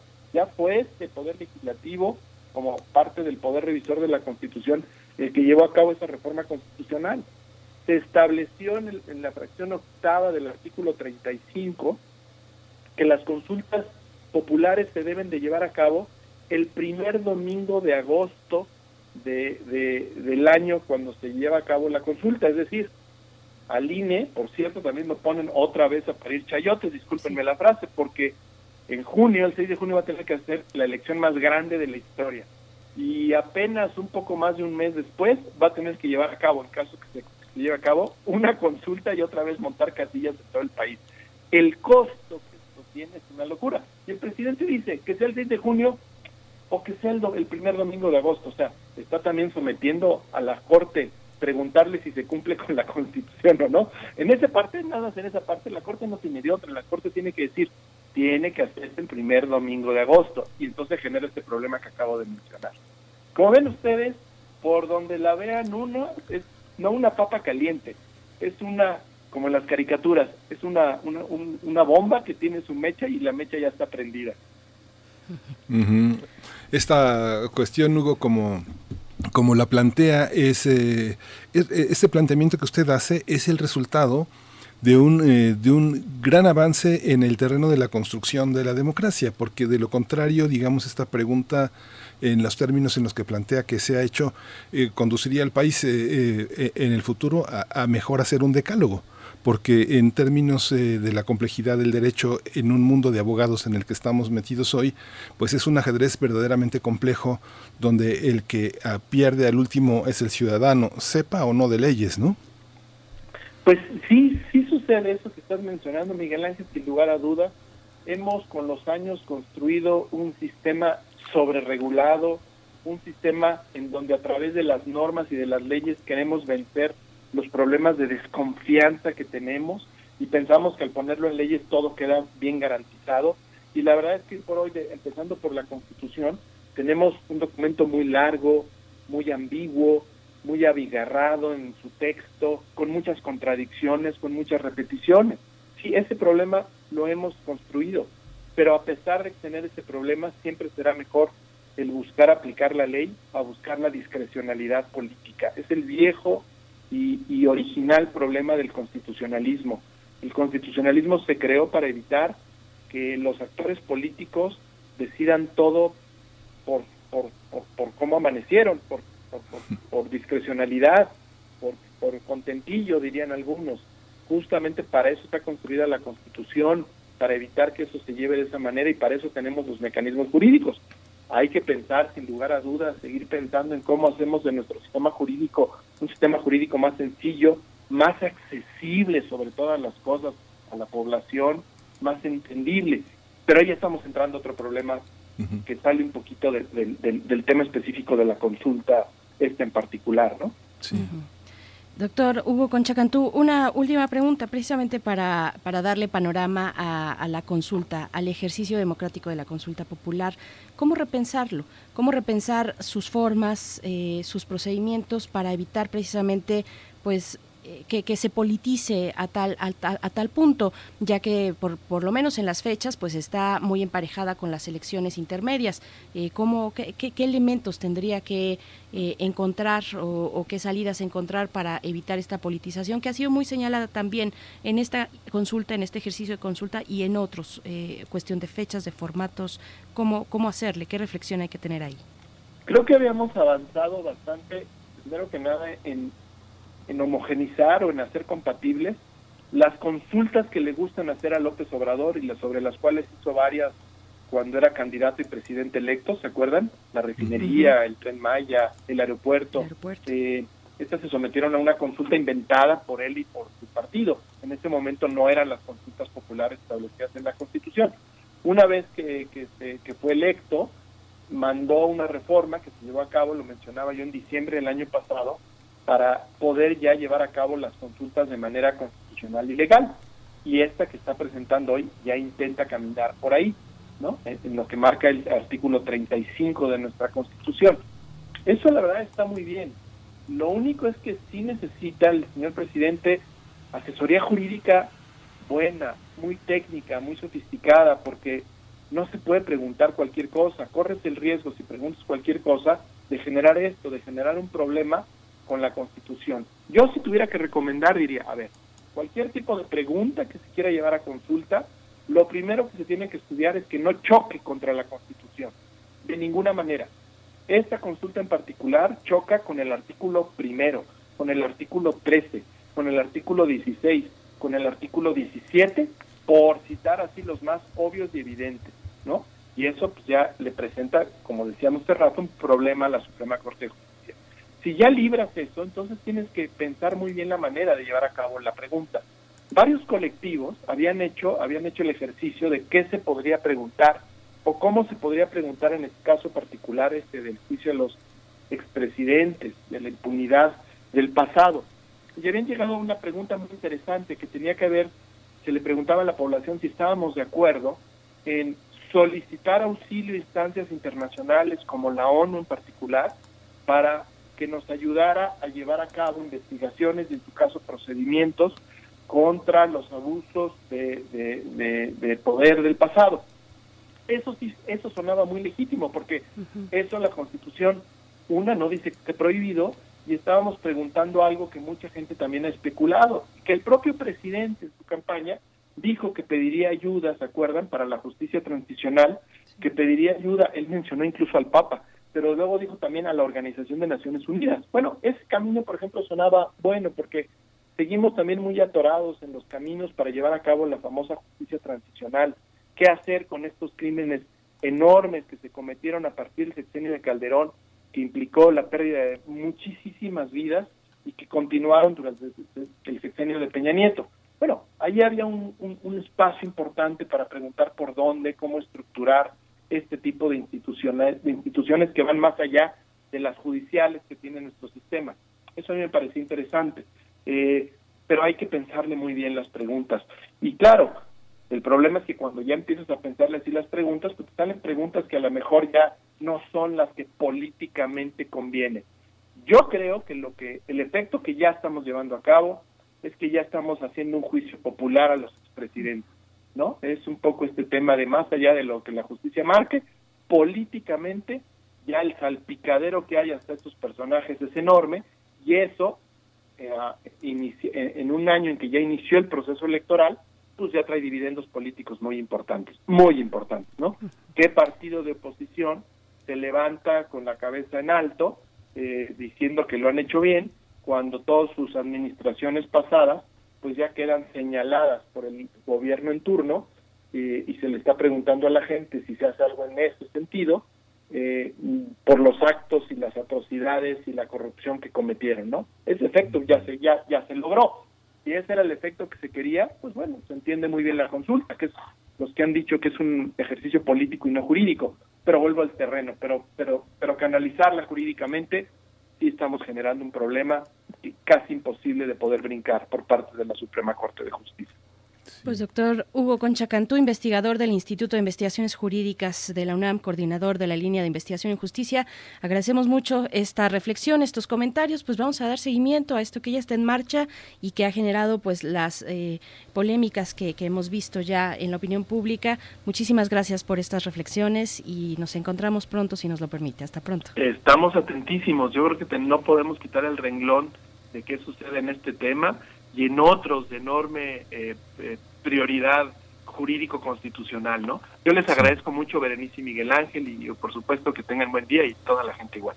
Muchas gracias, Hugo Concha. Pues vamos a ir con música. Vamos a escuchar de la FEM eh, Paradigma.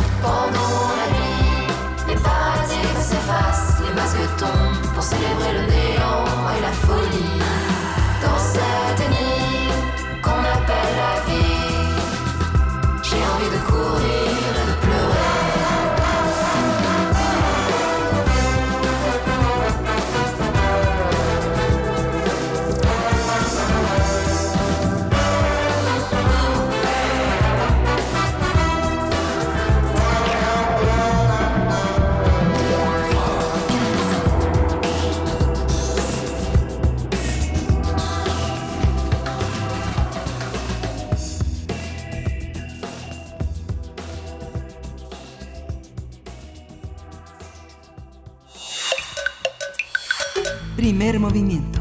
Hacemos comunidad. Nota Internacional. Este 15 de septiembre en la Casa Blanca se firmaron los históricos acuerdos de Abraham con los que Israel normaliza sus relaciones diplomáticas con Emiratos Árabes Unidos y Bahrein.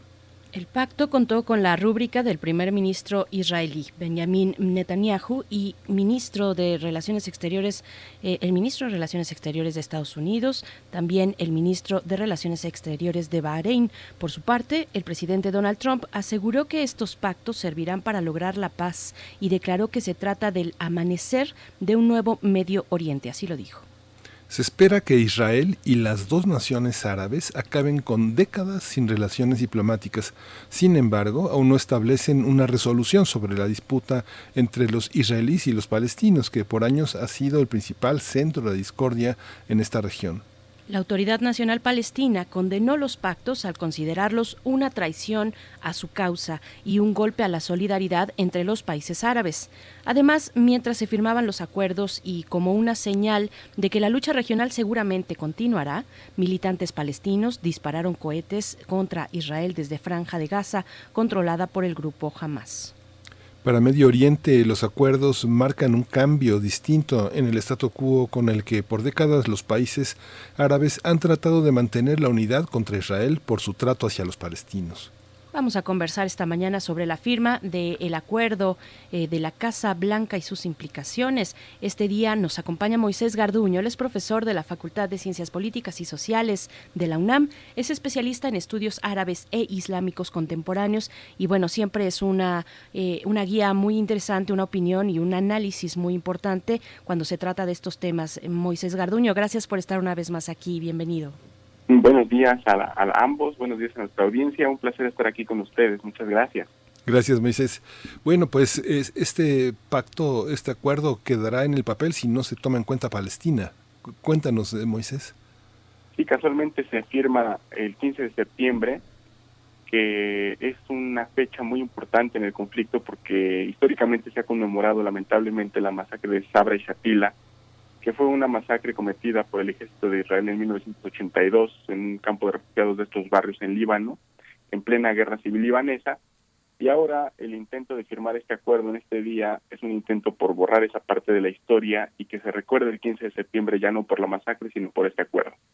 Pero yo quisiera llamar a la reflexión a nuestra audiencia para entender qué tipo de acuerdo es el que estamos teniendo enfrente.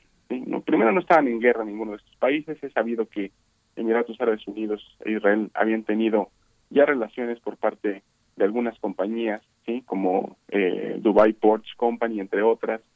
E incluso, pues bueno, el acuerdo viene prácticamente a formalizar.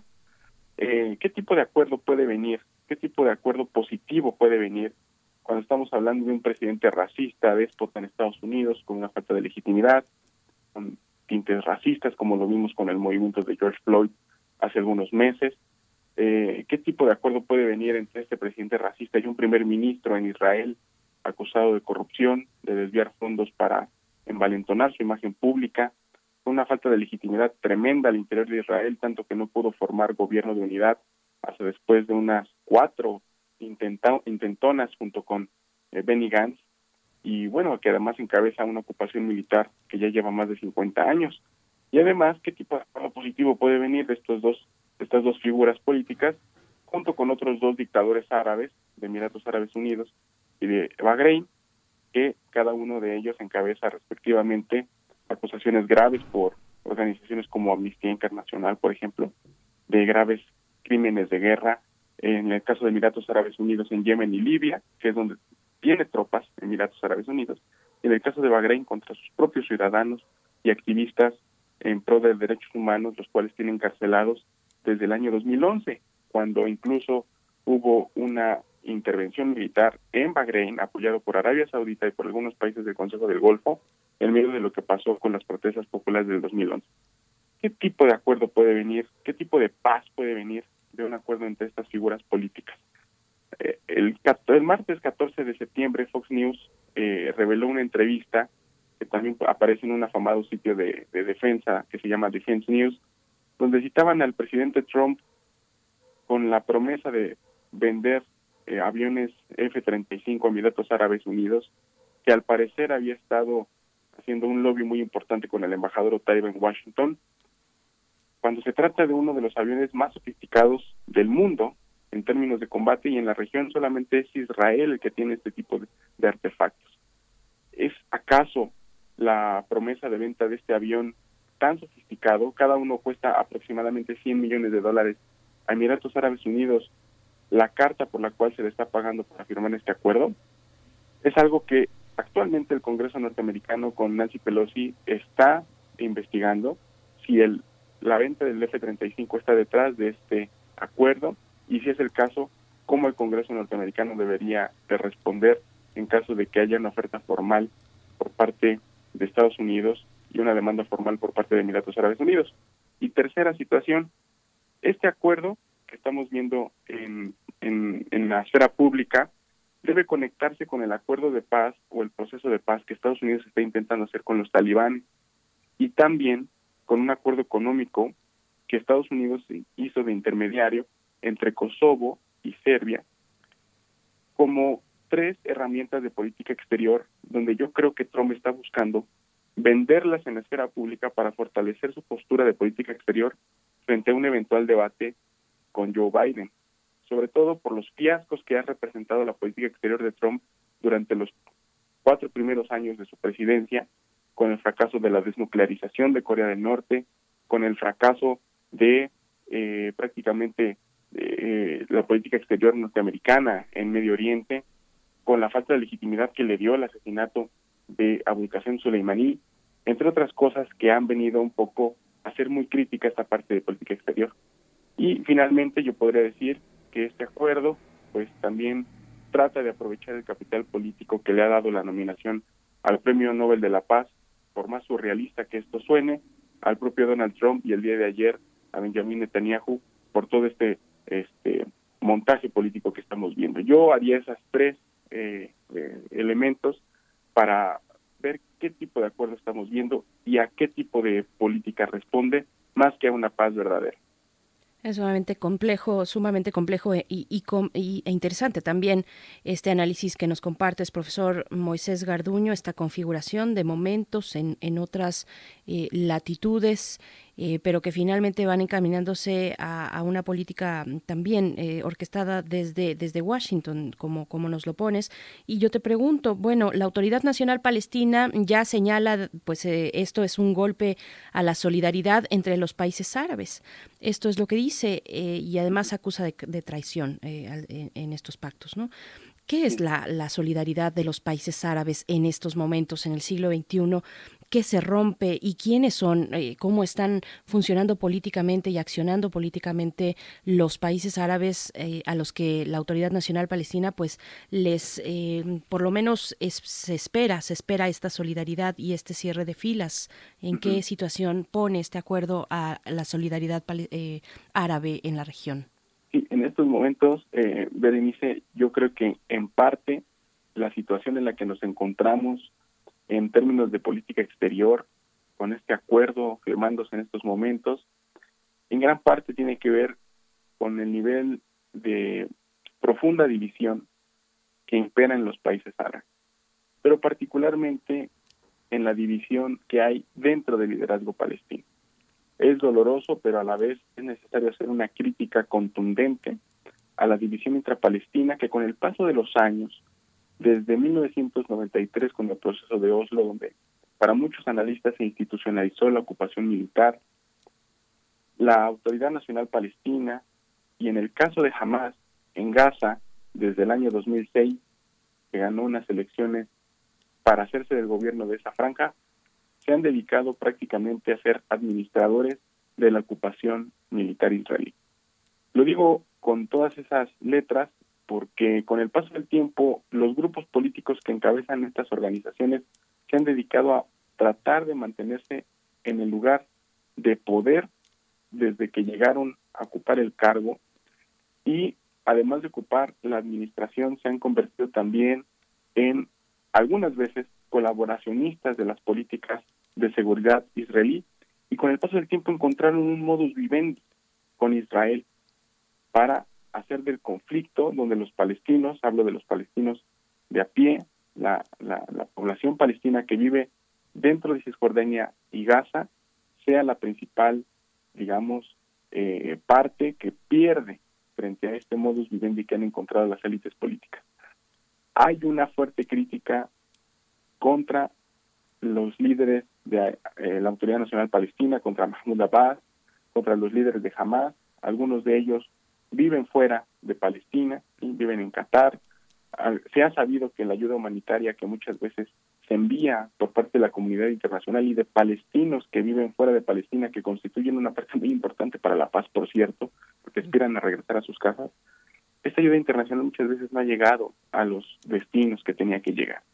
Entonces, si vamos a hablar de una eh, solidaridad, primero hay que hacer una crítica a los países árabes, empezando por la, el liderazgo palestino, y luego decir que también esto está mostrando una división al interior de al menos tres instancias donde los países árabes han intentado colaborar, pero con el paso del tiempo se ha visto que esto solamente se ha quedado en aspiraciones. Primero la Liga Árabe, porque la Liga Árabe no ha podido hacer absolutamente nada con respecto ni al acuerdo, ni a la ocupación, y ahora mucho menos con la normalización que se está intentando llevar. La Liga Árabe, los países que han firmado estos acuerdos de normalización con Israel pertenecen a la Liga Árabe y están en una especie de contradicción que con estos acuerdos bilaterales ponen en serio riesgo los objetivos y las misiones principales de una organización tan longeva como ha sido la Liga Árabe, que desde 1945 se formó tal cual y que ahora está en su peor crisis multilateral jamás vista en, la, en toda la historia moderna.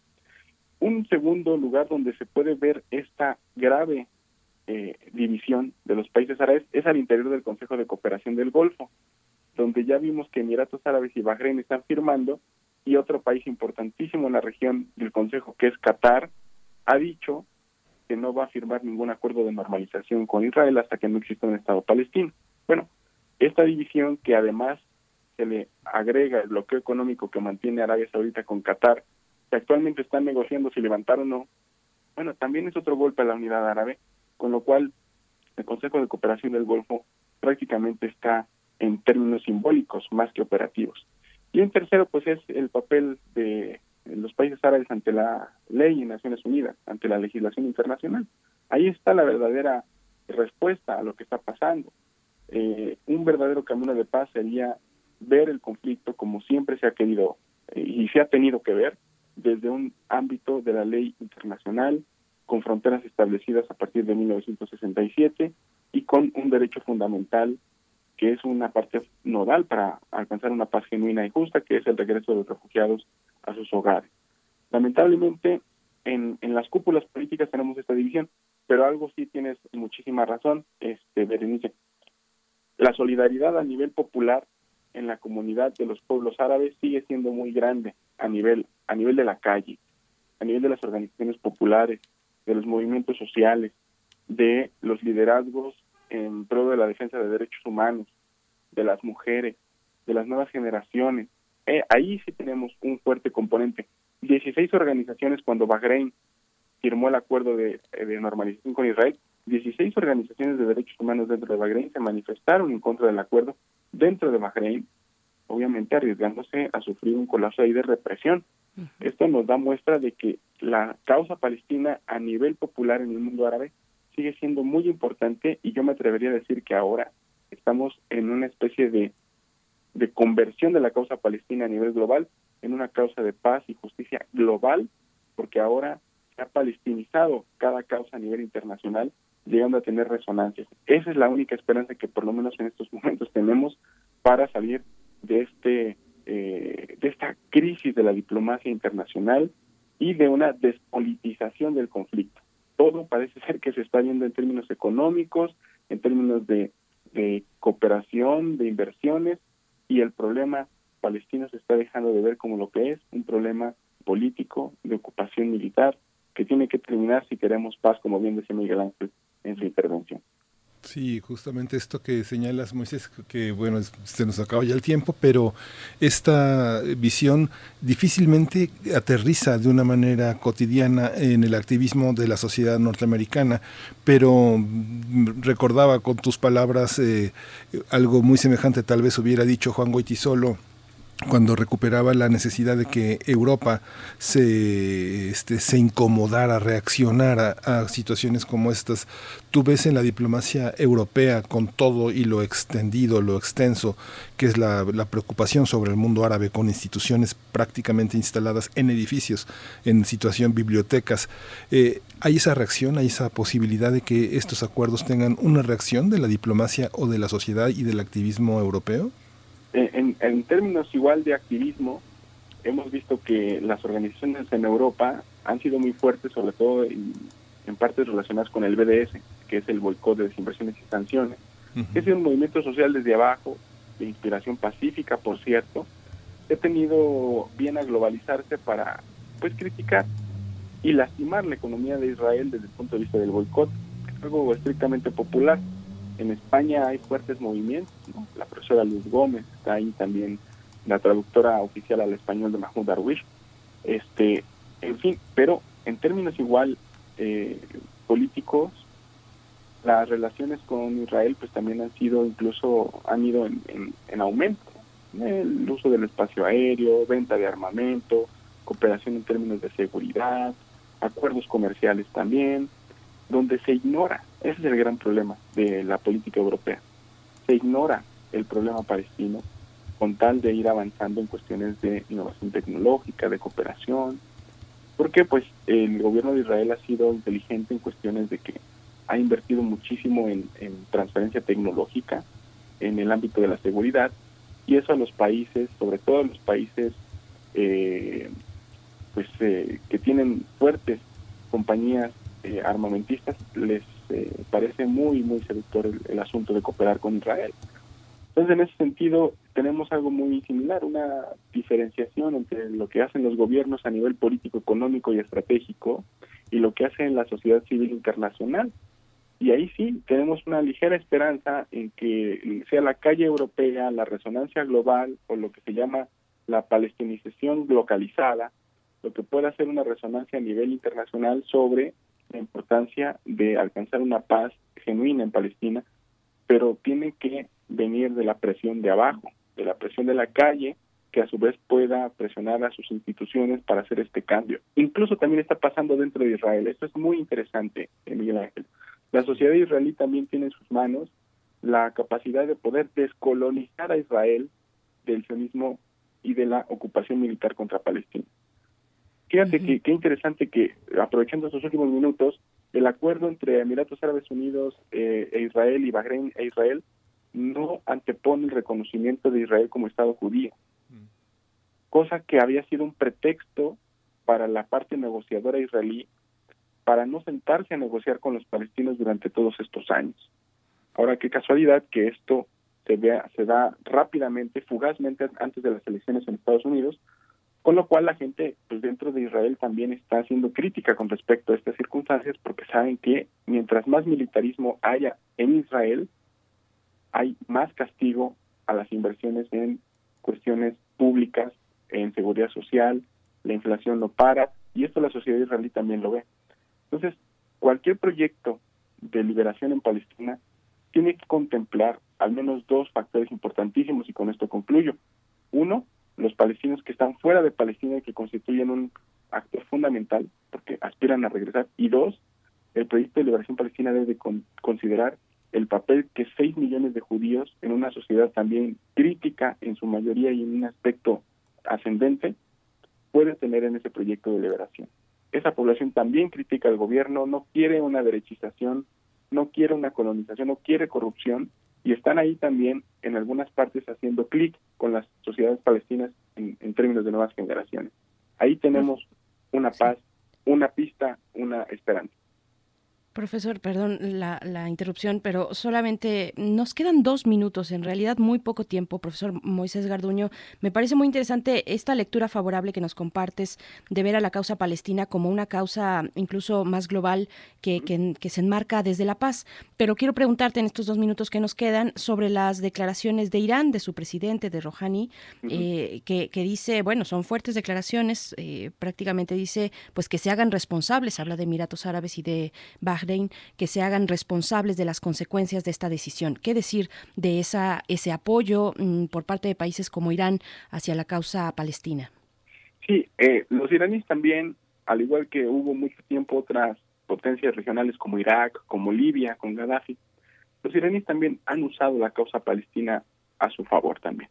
También hay que hacer una crítica aquí a los iraníes, porque los iraníes han estado eh, fomentando en Gaza, por ejemplo, con Hamas, una relación de poder justo de mucha disuasión, pero también ha habido una, una limitación con respecto a Palestina, porque la liberación de Palestina no puede venir de cualquier actor en el extranjero, o tiene que venir de la comunidad internacional o de la sociedad internacional en su complejidad globalizada eh, como un todo. Irán se ha dedicado también a usar a los palestinos como elemento de disuasión en su rivalidad con Israel. E Israel también, como si fueran rehenes los palestinos, se ha dedicado a eh, decirle a la gente que tiene que mantener la ocupación militar contra Palestina porque Irán constituye una amenaza a su existencia. En esta retórica desafiante y autodemonizante de estas dos eh, potencias, eh, los palestinos están en medio. Y además Rouhani no puede hacer otra cosa más que ahora criticar todo lo que está pasando con Israel, porque en términos también de política exterior le ha ido mal al presidente Rouhani. El acuerdo nuclear al que le apostó muchísimo durante su primer mandato prácticamente está desmantelado por la administración Trump. Eh, el asesinato del general Soleimani constituyó un serio golpe a la disuasión iraní por parte de la administración Trump. La alianza con Irak se está también desfundando porque ahora parece ser que el gobierno de Irak, Sudán y probablemente por ahí el gobierno de Oman pueden ser países que se puedan adherir en algún momento por alguna circunstancia similar a la de Bahrein, a la normalización con Israel.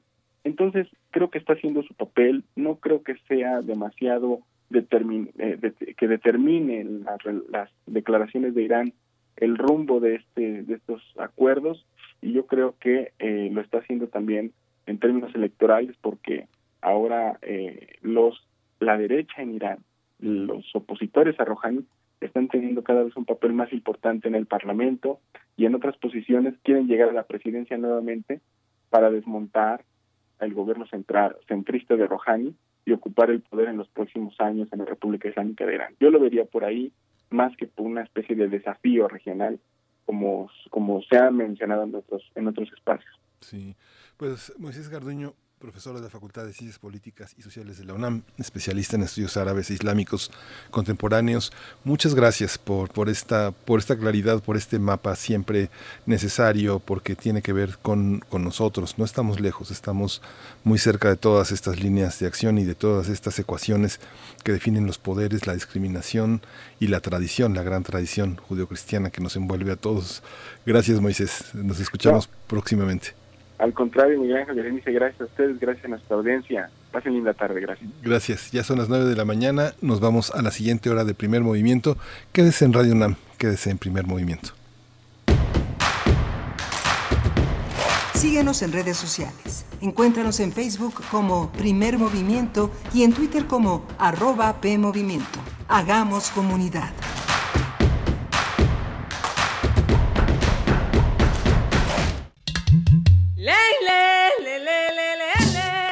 Cada lugar habitado por seres humanos tiene historia y cultura. La música emerge de la tierra como un tipo de planta según el clima. Se alimenta de costumbres, ritos, instrumentos, sensaciones y pensamientos. ¿Quieres escuchar los sonidos de la tierra? iniciemos el camino sin brújula. Todos los domingos a las 18 horas por Radio UNAM. Conoce al mundo por su música. Radio UNAM, experiencia sonora.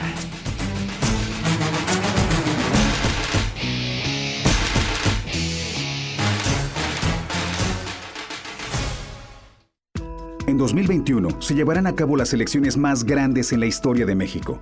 Se renovarán más de 21.000 cargos públicos y tú elegirás a quienes los ocuparán. Para poder votar en esas elecciones es fundamental que tu INE esté vigente. Si tu credencial perdió vigencia o está por vencerse, hay que renovarla. Hazlo cuanto antes. Tienes hasta el 10 de febrero del 2021 para solicitar la renovación. Con tu INE vigente, participa. Contamos todas, contamos todos. INE. Buenos días compañeros, mi nombre es Jair y soy un alcohólico drogadicto. ¿Qué sirve pues hacer las cosas bien si de todos modos no tengo la atención de un padre, no? Tengo 17 años, estoy aquí por el uso y abuso de las drogas, me dolía todo el cuerpo, me tienen que inyectar complejo B, tengo yo que dormirme en un colchón por si en la noche me pueden dar convulsiones. Yo ya soy una persona podrida y ya no hagas nada por arreglarme. En el mundo de las drogas no hay final feliz.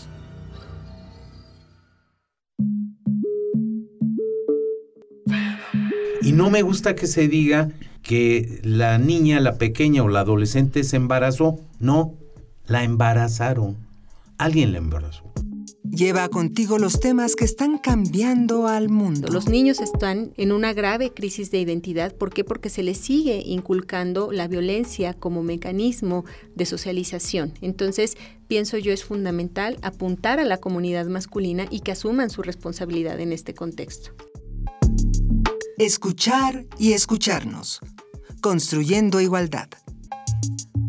Un programa de Radio UNAM y el Centro de Investigaciones y Estudios de Género. Entra a www.radiopodcast.unam.mx y encuentra las cinco temporadas. Radio UNAM. Experiencia sonora. Encuentra la música de primer movimiento día a día en el Spotify de Radio UNAM y agréganos a tus favoritos.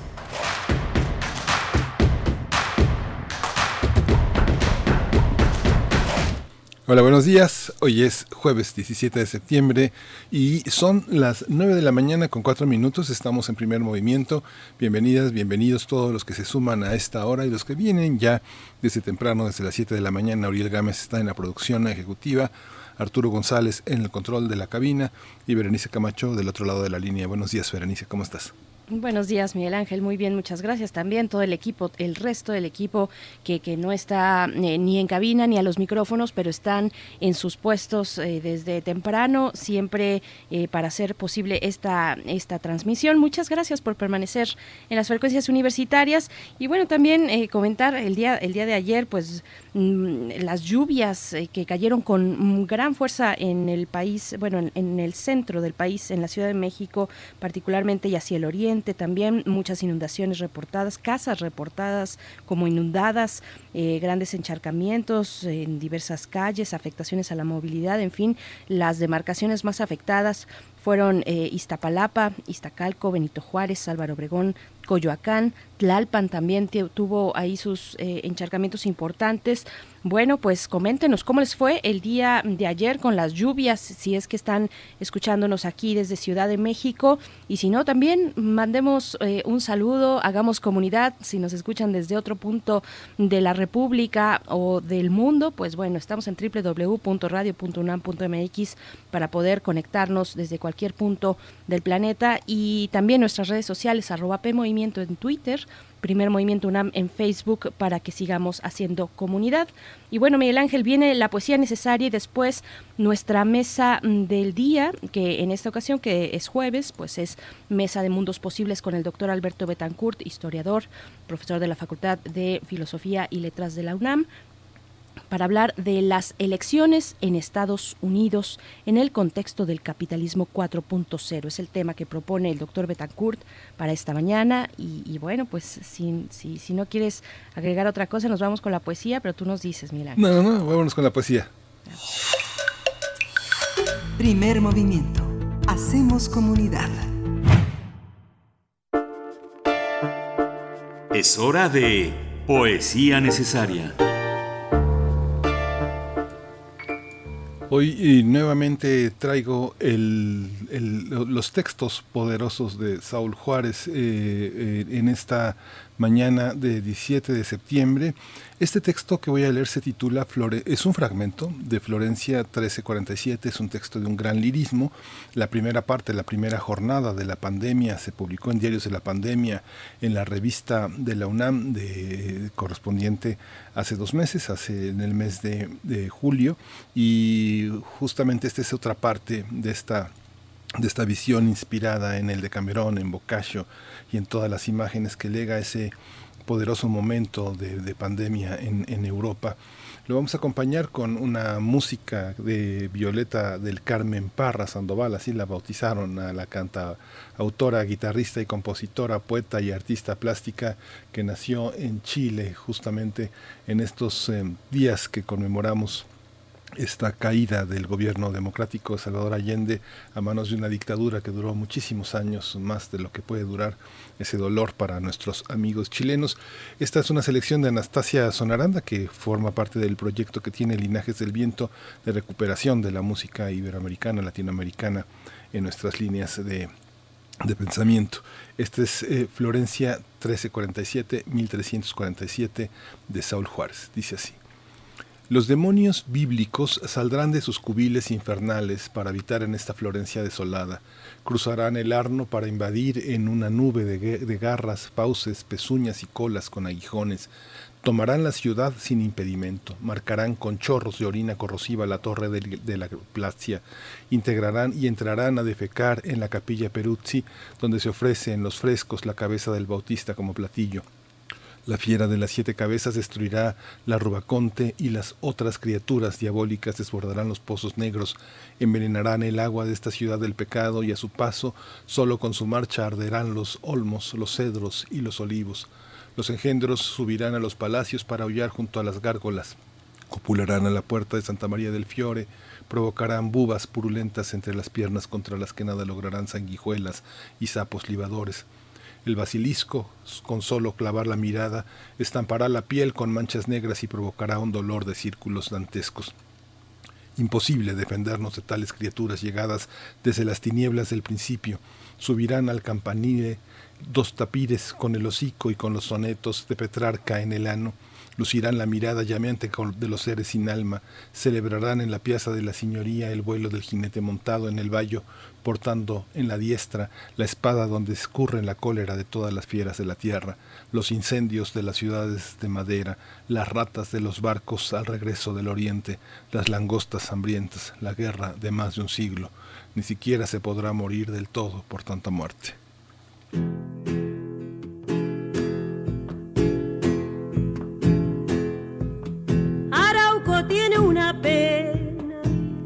la puedo callar.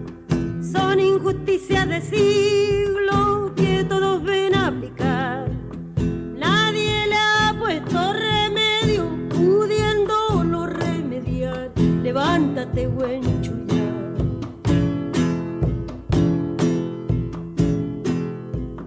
Un día llega de lejos, escufe conquistador,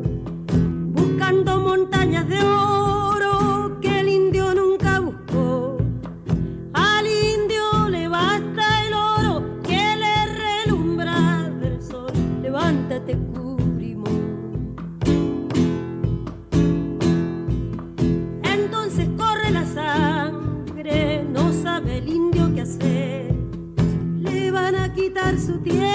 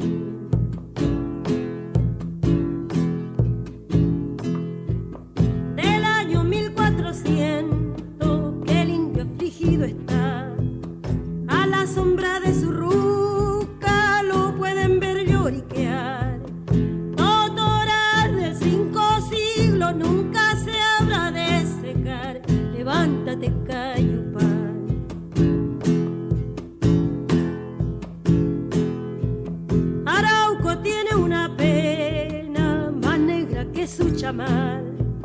Ya no son los españoles los que les hacen llorar. Hoy son los propios chilenos los que les quitan su pan. Levántate, Pailagua.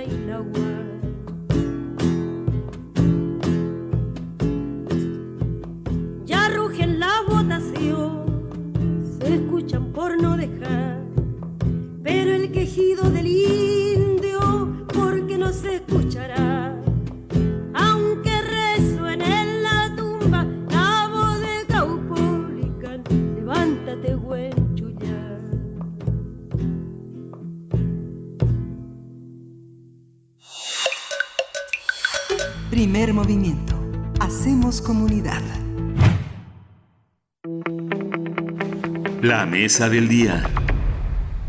Estamos aquí como cada jueves con el doctor Alberto Betancourt en la mesa de los mundos posibles. Y bueno, si ustedes no lo conocen, yo tengo la oportunidad de presentarlo. Él es historiador, es profesor de la Facultad de Filosofía y Letras de la UNAM y también coordina en esa misma facultad el Observatorio del G20. Nos acompaña cada jueves y en esta ocasión para hablar de las elecciones en Estados Unidos en el contexto del capitalismo 4.0. Bienvenido Alberto Betancourt, eh, te saludamos con mucho cariño. Miguel Ángel Quemain y Berenice Camacho de este lado. ¿Cómo estás? Berenice, Miguel Ángel, queridos amigos, qué gusto saludarlos en estos días en que ahora sí el dios de la lluvia llora sobre México de una manera impresionante. Sí. sí, asombroso lo que hemos tenido, la cantidad de lluvia en estos últimos días, bueno, que ha azotado la capital del país, de verdad, muy, muy asombroso. Un abrazo, porque hay eh, abrazo y solidaridad, pues, a las personas que, que tienen eh, complicaciones en sus casas inundadas, vaya, una complicación importante, ¿no? Claro, sí, por supuesto, un abrazo solidario. Pues te escuchamos, querido Alberto Betancourt. Gracias, Berenice. Quisiera hablar eh, nuevamente de lo que podríamos llamar los tiempos de lo nunca visto, los tiempos de lo insólito, todo lo que está ocurriendo en Estados Unidos, que el próximo martes 3 de noviembre eh, elegirá a un presidente, a 36 senadores y a toda la Cámara de Representantes, unos comicios que mantienen en vilo al mundo entero por el papel que juegan los Estados Unidos, pues entre otras cosas en el sistema económico, en la gobernabilidad y en el ámbito militar a nivel global, pues es un país que tiene bajo su control las esclusas de buena parte del sistema económico mundial y de manera muy particular del sistema financiero.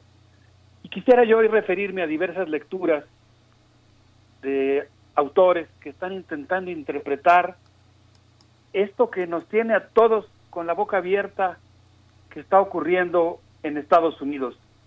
Daniel Denvir, por ejemplo, afirma en la revista The Nation, perdón, Daniel Denvir afirma no en The Nation, sino en The Jacobin, que se ha deteriorado tanto Estados Unidos durante estos últimos meses que podríamos decir que ese país ocupa otro lugar en el mundo, un lugar diferente al que ocupaba todavía hace un año. Otro autor, marxista, William Robinson, habla de una conjunción, podríamos decir, de una constelación que incluye una crisis de sobreacumulación, la pandemia, el arribo de una cuarta revolución tecnológica, la digitalización, que conjugadas han provocado un desfondamiento masivo de las condiciones materiales en los Estados Unidos, lo cual ha generado condiciones de ansiedad colectiva que están tratando de ser capitalizadas por la ultraderecha. Y por su parte, Michael Moore, en su fabuloso sistema podcast de alarma, con el cual nos solidarizamos hoy en Mundos Posibles y tratamos de replicarlo, dice que cada día que gobierna Donald Trump, los ciudadanos estadounidenses y la población del mundo corremos un grave peligro. Y finalmente quisiera comentar, eh, en un momento más en mi intervención, un texto de Sara Abramsky que ve tan grave la situación, el, eh, la manera en la que Donald Trump se está abrazando al poder e intenta conservar a toda costa la presidencia de los Estados Unidos, que ella se pregunta si Donald Trump está planteando darse lo que podríamos llamar una especie de autogolpe de Estado. De tal manera que yo diría que antes, durante el día de los comicios y posteriormente, podemos predecir que habrá choques políticos, tal vez incluso callejeros, muy fuertes, entre una alianza de grupos de ultraderecha y una creciente movilización social, un ascenso de la conciencia en los Estados Unidos que está luchando contra el racismo y los abusos policíacos. Eh, lamentablemente, el Partido Demócrata le cerró el paso a Bernie Sanders, impulsó a Joe Biden y le dio la espalda a ese movimiento social, por lo que se genera una situación contradictoria. Entonces, Miguel Ángel, Berenice, amigos del auditorio, si les parece bien, pues podíamos adentrarnos en tratar de esclarecer este complejo, pero muy importante panorama político que se está viviendo actualmente en Estados Unidos. Te escuchamos atentos, eh, doctor Alberto Betán. Muchas gracias, Berenice. Pues bueno, quisiera hablar primero del texto de Daniel Denvir, que habla de lo que ha ocurrido o de lo que ocurrirá después de 2020, en un texto publicado en la revista The Jacobin, en el que dice que la pandemia colocó a Estados Unidos en otro lugar del mundo. Ya no es el ejemplo a seguir.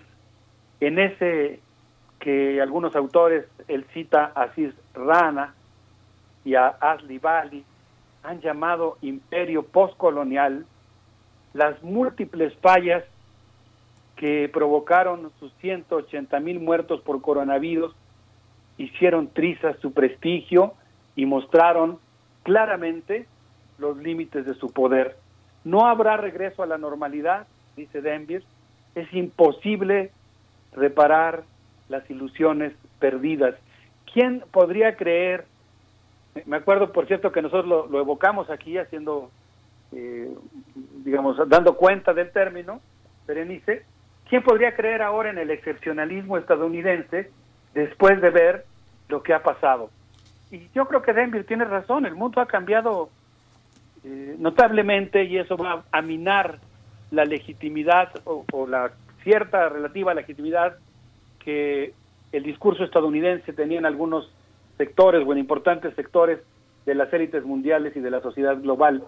El sistema médico privado, continuó con el texto de Denver, es obsoleto, la red de salud pública es patética, las desigualdades de clase, de clase y de raza son verdaderamente insultantes.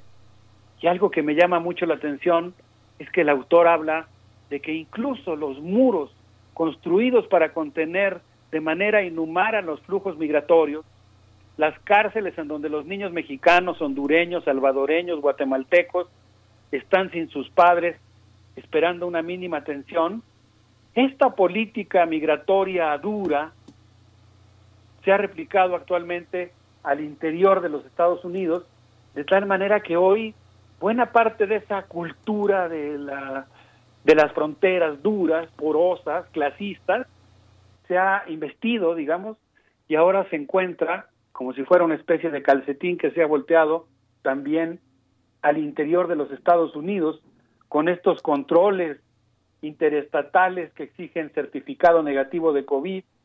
Y dice el autor también, ¿cómo olvidar que muchos de los agentes fronterizos que normalmente persiguen a los mexicanos en el desierto de Chihuahua ahora fueron movilizados para ese día que yo creo que es histórico y que valdría la pena entre todos asomarnos a él, el día que la Guardia Nacional, por órdenes de Donald Trump, entró a Seattle eh, y específicamente a Portland eh, a desmantelar una zona, una zona, un territorio, digamos, autónomo, libre de policía.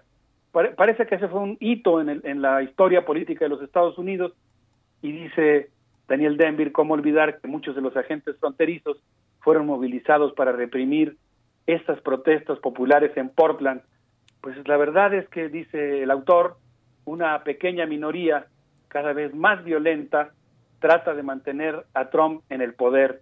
Pero ¿quién podría creer en América Grande de nuevo, con las cifras de fallecidos e infectados y la vida real?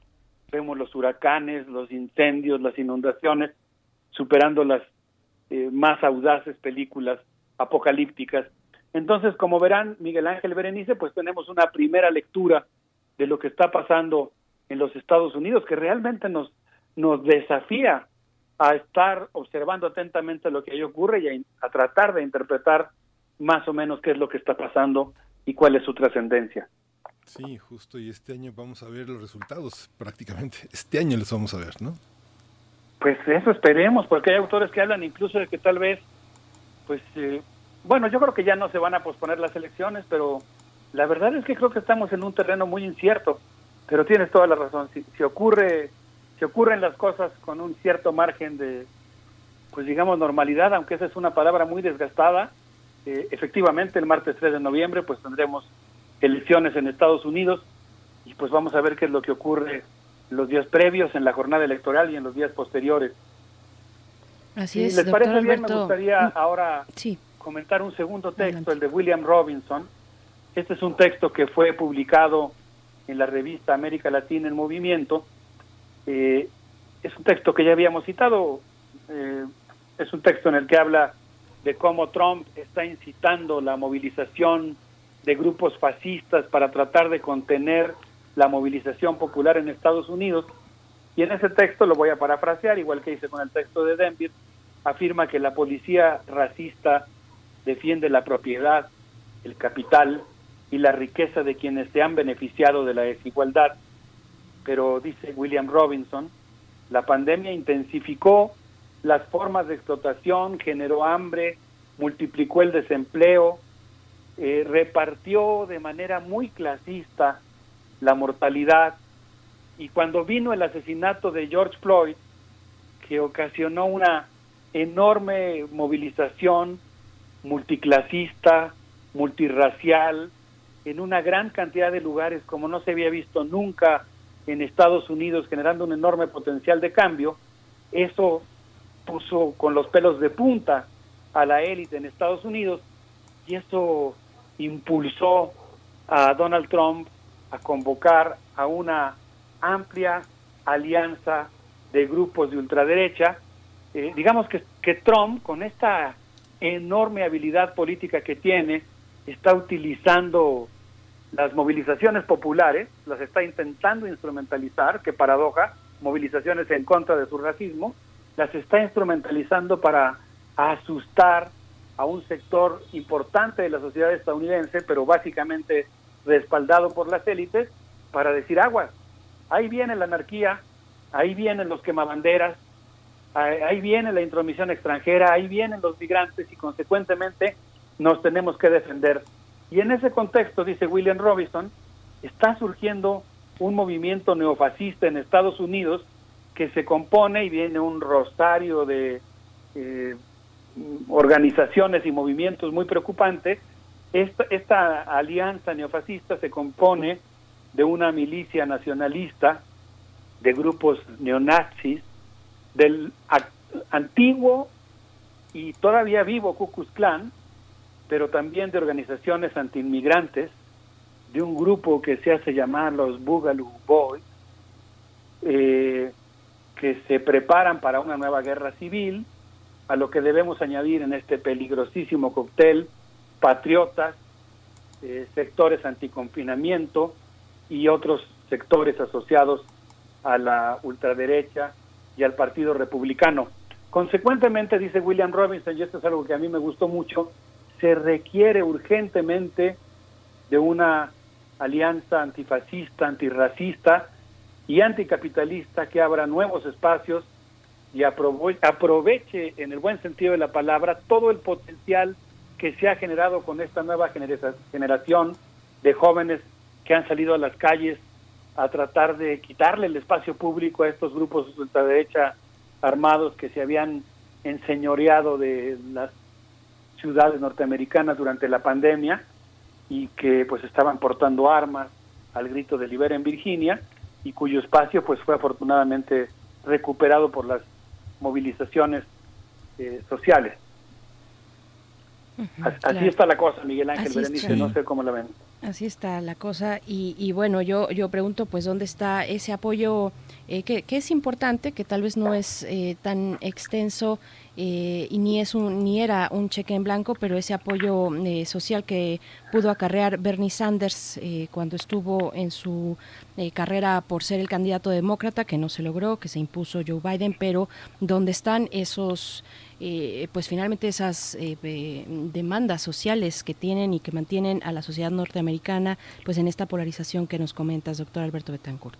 Sí, es realmente impresionante el, digamos, la, el, la, el estancamiento, lo esclerotizado que se encuentra el Partido Demócrata, que ha sido incapaz de reaccionar mínimamente para generar un discurso que recoja esta ola de indignación que para bien ha sacudido a los Estados Unidos y su empecinamiento en mantener un candidato que pues representa el statu quo, que se ha esforzado notablemente por correrse al centro.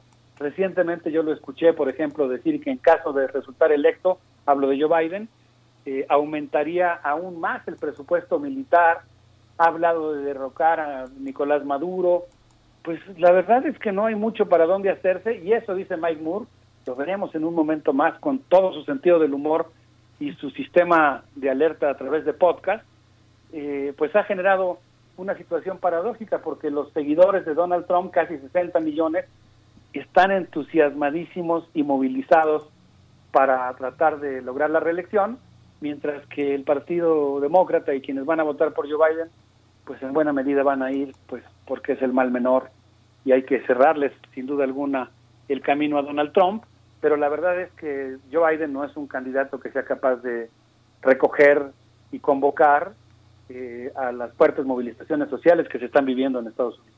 Así es. Pues vamos con la primera propuesta musical, si te parece, doctor Alberto Betancourt. Me parece muy bien. Les quiero proponer que escuchemos una, actualización de algo de Public Enemy, en la que participan Ness, Rhapsody, Black Thought, YG, esto que es Fight the Power y que es una versión de 2020 con varios músicos que han decidido participar en Black Lives Matter y que pues hacen esto que vamos a escuchar a continuación, a ver qué les parece. Vamos a escuchar.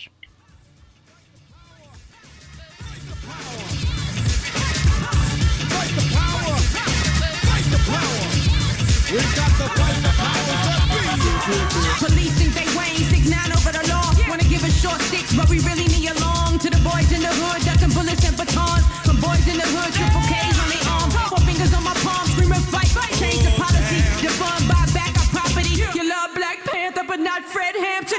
to the Howards and the Aggies and the Hamptons. They book us, won't book us. I'm Booker. T. Washington, George Kilgore, 20. Think about it.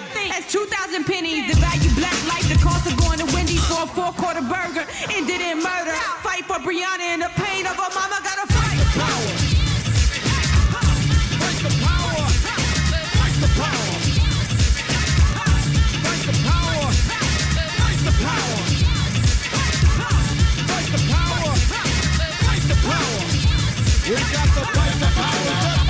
Yeah, generations is how long we've been at war. The revolution on our platform. You break a man's mind and it's back your solidarity is what I'm wearing all black for. For comrades who don't fought without me, it's not to try and change our thoughts about me or to redirect your reports about me. Dear white people, you should take a course about me. Cause is it the long inlang and four finger ring? The sciences of the arts, the songs we can sing? I really wanna know why y'all so scared. Probably cause the promised land we almost there. But look, I think of images that fuel my youth. Interviews by Craig Hodges and Abdul Raouf. Examples like Olympic black power salutes and Panther truth. I saw as I pursued my truth. If racism is a cancer, black thoughts the answer. Gotta get up off the back porch. Emancipate your mind. Get your bodies back from ransom. Come on. And all black hands up for the anthem. Fight the power. Yo, yo, check this out, man. Bring that beat back, man. Two, three, four, hit it. People, people stronger than this evil, smashing your power structure. Melanin Royal Rico, system designed to kill and unprotect. Worldwide, hit the streets just to get some respect. Our fight and our rights for freedom will never waver. Justice Breonna Taylor, salute Chuck and Flavor. Feel the same anger since radio here. Fight the Power, una canción de Public Enemy que se lanzó originalmente en 1989 y que ahora la escuchamos reversionada, publicada apenas este año con la colaboración de otros artistas. En el video pues eh, contiene imágenes de las protestas del movimiento Black Lives Matter y bueno, una reversión, eh, un cover eh, en el contexto precisamente de estas protestas. Estamos en los mundos posibles en este jueves con el doctor Alberto Betancourt y el micrófono es tuyo, doctor. Gracias, Berenice. Qué emocionante, ¿no? Escuchar las expresiones de los distintos artistas que han salido a las calles a sumarse a la protesta en contra los abusos policíacos, el racismo, el clasismo y la xenofobia en Estados Unidos. Un movimiento que es de dar gracias tener la oportunidad de testimoniar, de ser contemporáneos y, y poderlo, poder ver que una cosa así pasó o está pasando en Estados Unidos. Quisiera hablar de algo que me pareció realmente simpático en el mejor sentido de la palabra, eh, una columna que se llama Rumble y que forma parte del sistema de alerta, alerta por podcast, eh, producido cotidianamente por Michael Moore, que advierte sobre el riesgo inminente de la reelección de Donald Trump y dice Michael Moore con ese sentido del humor que lo caracteriza, cada día que Donald Trump permanece en el gobierno, los ciudadanos de Estados Unidos y del mundo corremos un grave peligro. Eh, lo mismo los ciudadanos que protestan contra los abusos policíacos en Seattle, que por ejemplo los periodistas del diario The Washington Post, que, bueno, fíjense cómo, cómo es interesante el papel hermenéutico que juegan los medios en relación a la historia contemporánea. Michael Moore me hizo ver, eh, o nos hace ver como público, a quienes escuchamos el sistema de alerta por podcast que él emite, que prácticamente el 11 de septiembre eh, Donald Trump sostuvo una reunión con el príncipe de Arabia Saudita en 11 de septiembre, el día que lanzó también fuertes ataques en contra del periodista de The Washington Post, Bob Woodward, eh, quien como sabemos es una figura legendaria del periodismo estadounidense por su participación en la difusión y la denuncia del escándalo de Watergate que condujo a la renuncia del presidente Richard Nixon. Entonces, el 11 de septiembre, no cualquier día, Donald Trump ataca al periodista de The Washington Post y recibe al príncipe de Arabia Saudita, que según el relator de ejecuciones extrajudiciales de la Organización de Naciones Unidas, está muy probablemente implicado eh, como autor intelectual del asesinato de un periodista de The Washington Post, Kamagoshi, que como ustedes saben, eh, pues fue brutalmente asesinado. Y esto lo retoma Michael Moore para decir, híjole, cada día que Donald Trump está en el poder, nosotros estamos realmente en peligro.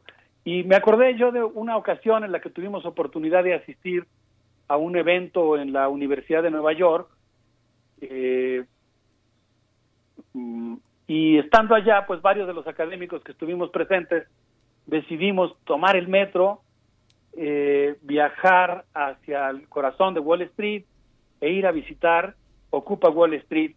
Y cuando estábamos visitando la plaza en medio de las tiendas de campaña, escuchando a los músicos populares que estaban tocando ahí, viendo a la gente congregada, esta multitud que en lugar de aplaudir, eh, movía las manos para no hacer ruido y no dar pretexto a que la desalojara la policía, cuando de pronto llegó Michael Moore justamente, eh, tomó la palabra, todo el mundo lo escuchó atentamente, las filas iban replicando lo que él decía de adelante hacia atrás, y cuando terminó su intervención, Berenice Miguel Ángel, yo dije, tengo que hablar con él. La verdad es que tengo muchas ganas y las sigo teniendo de invitarlo a algún evento en la UNAM.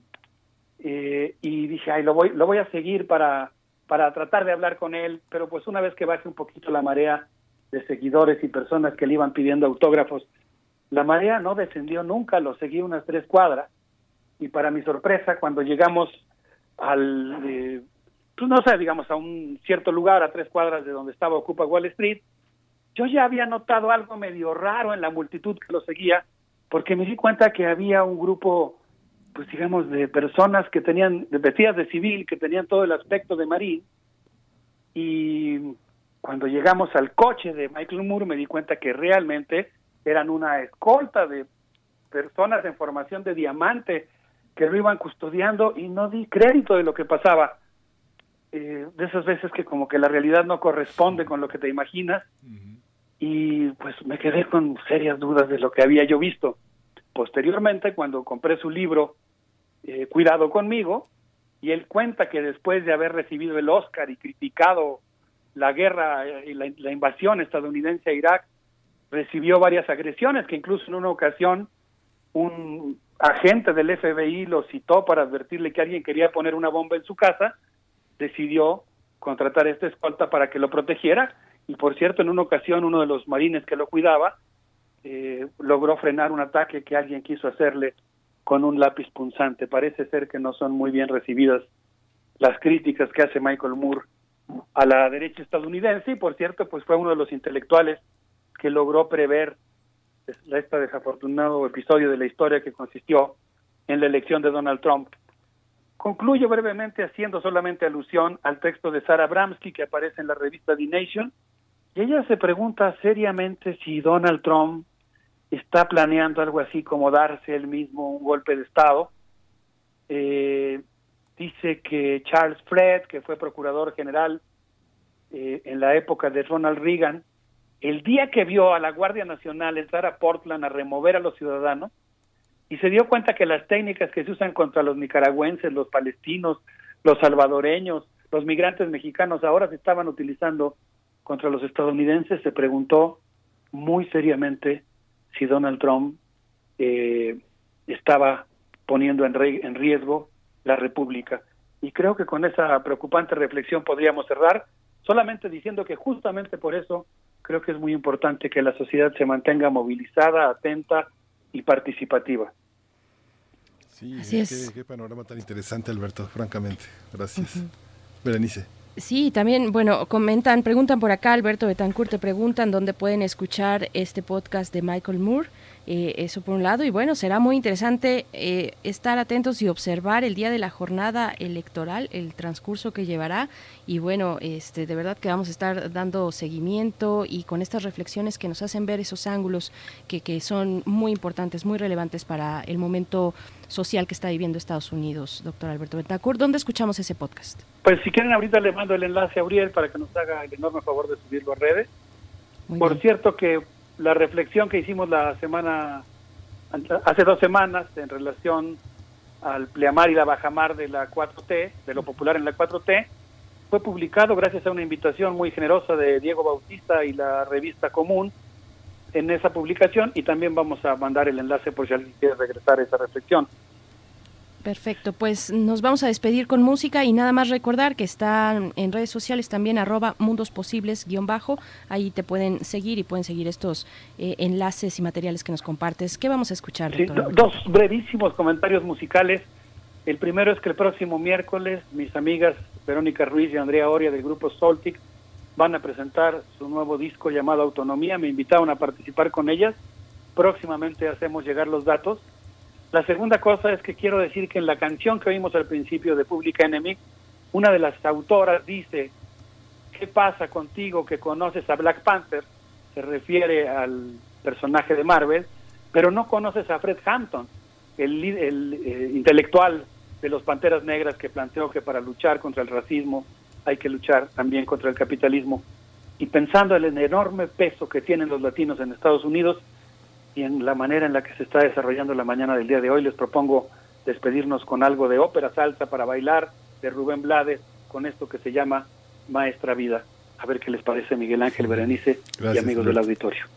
Gracias, doctor Alberto Betancourt. Con esto te despedimos. Ya están los enlaces en nuestras redes sociales para que los puedan encontrar ahí, tanto del podcast como de tu publicación Pleamar y Bajamar del Movimiento Social de la 4T en la revista Común. Muchas gracias, doctor Alberto Betancourt.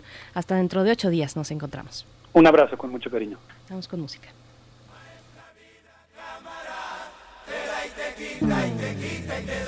Maestra vida, cámara, te da y te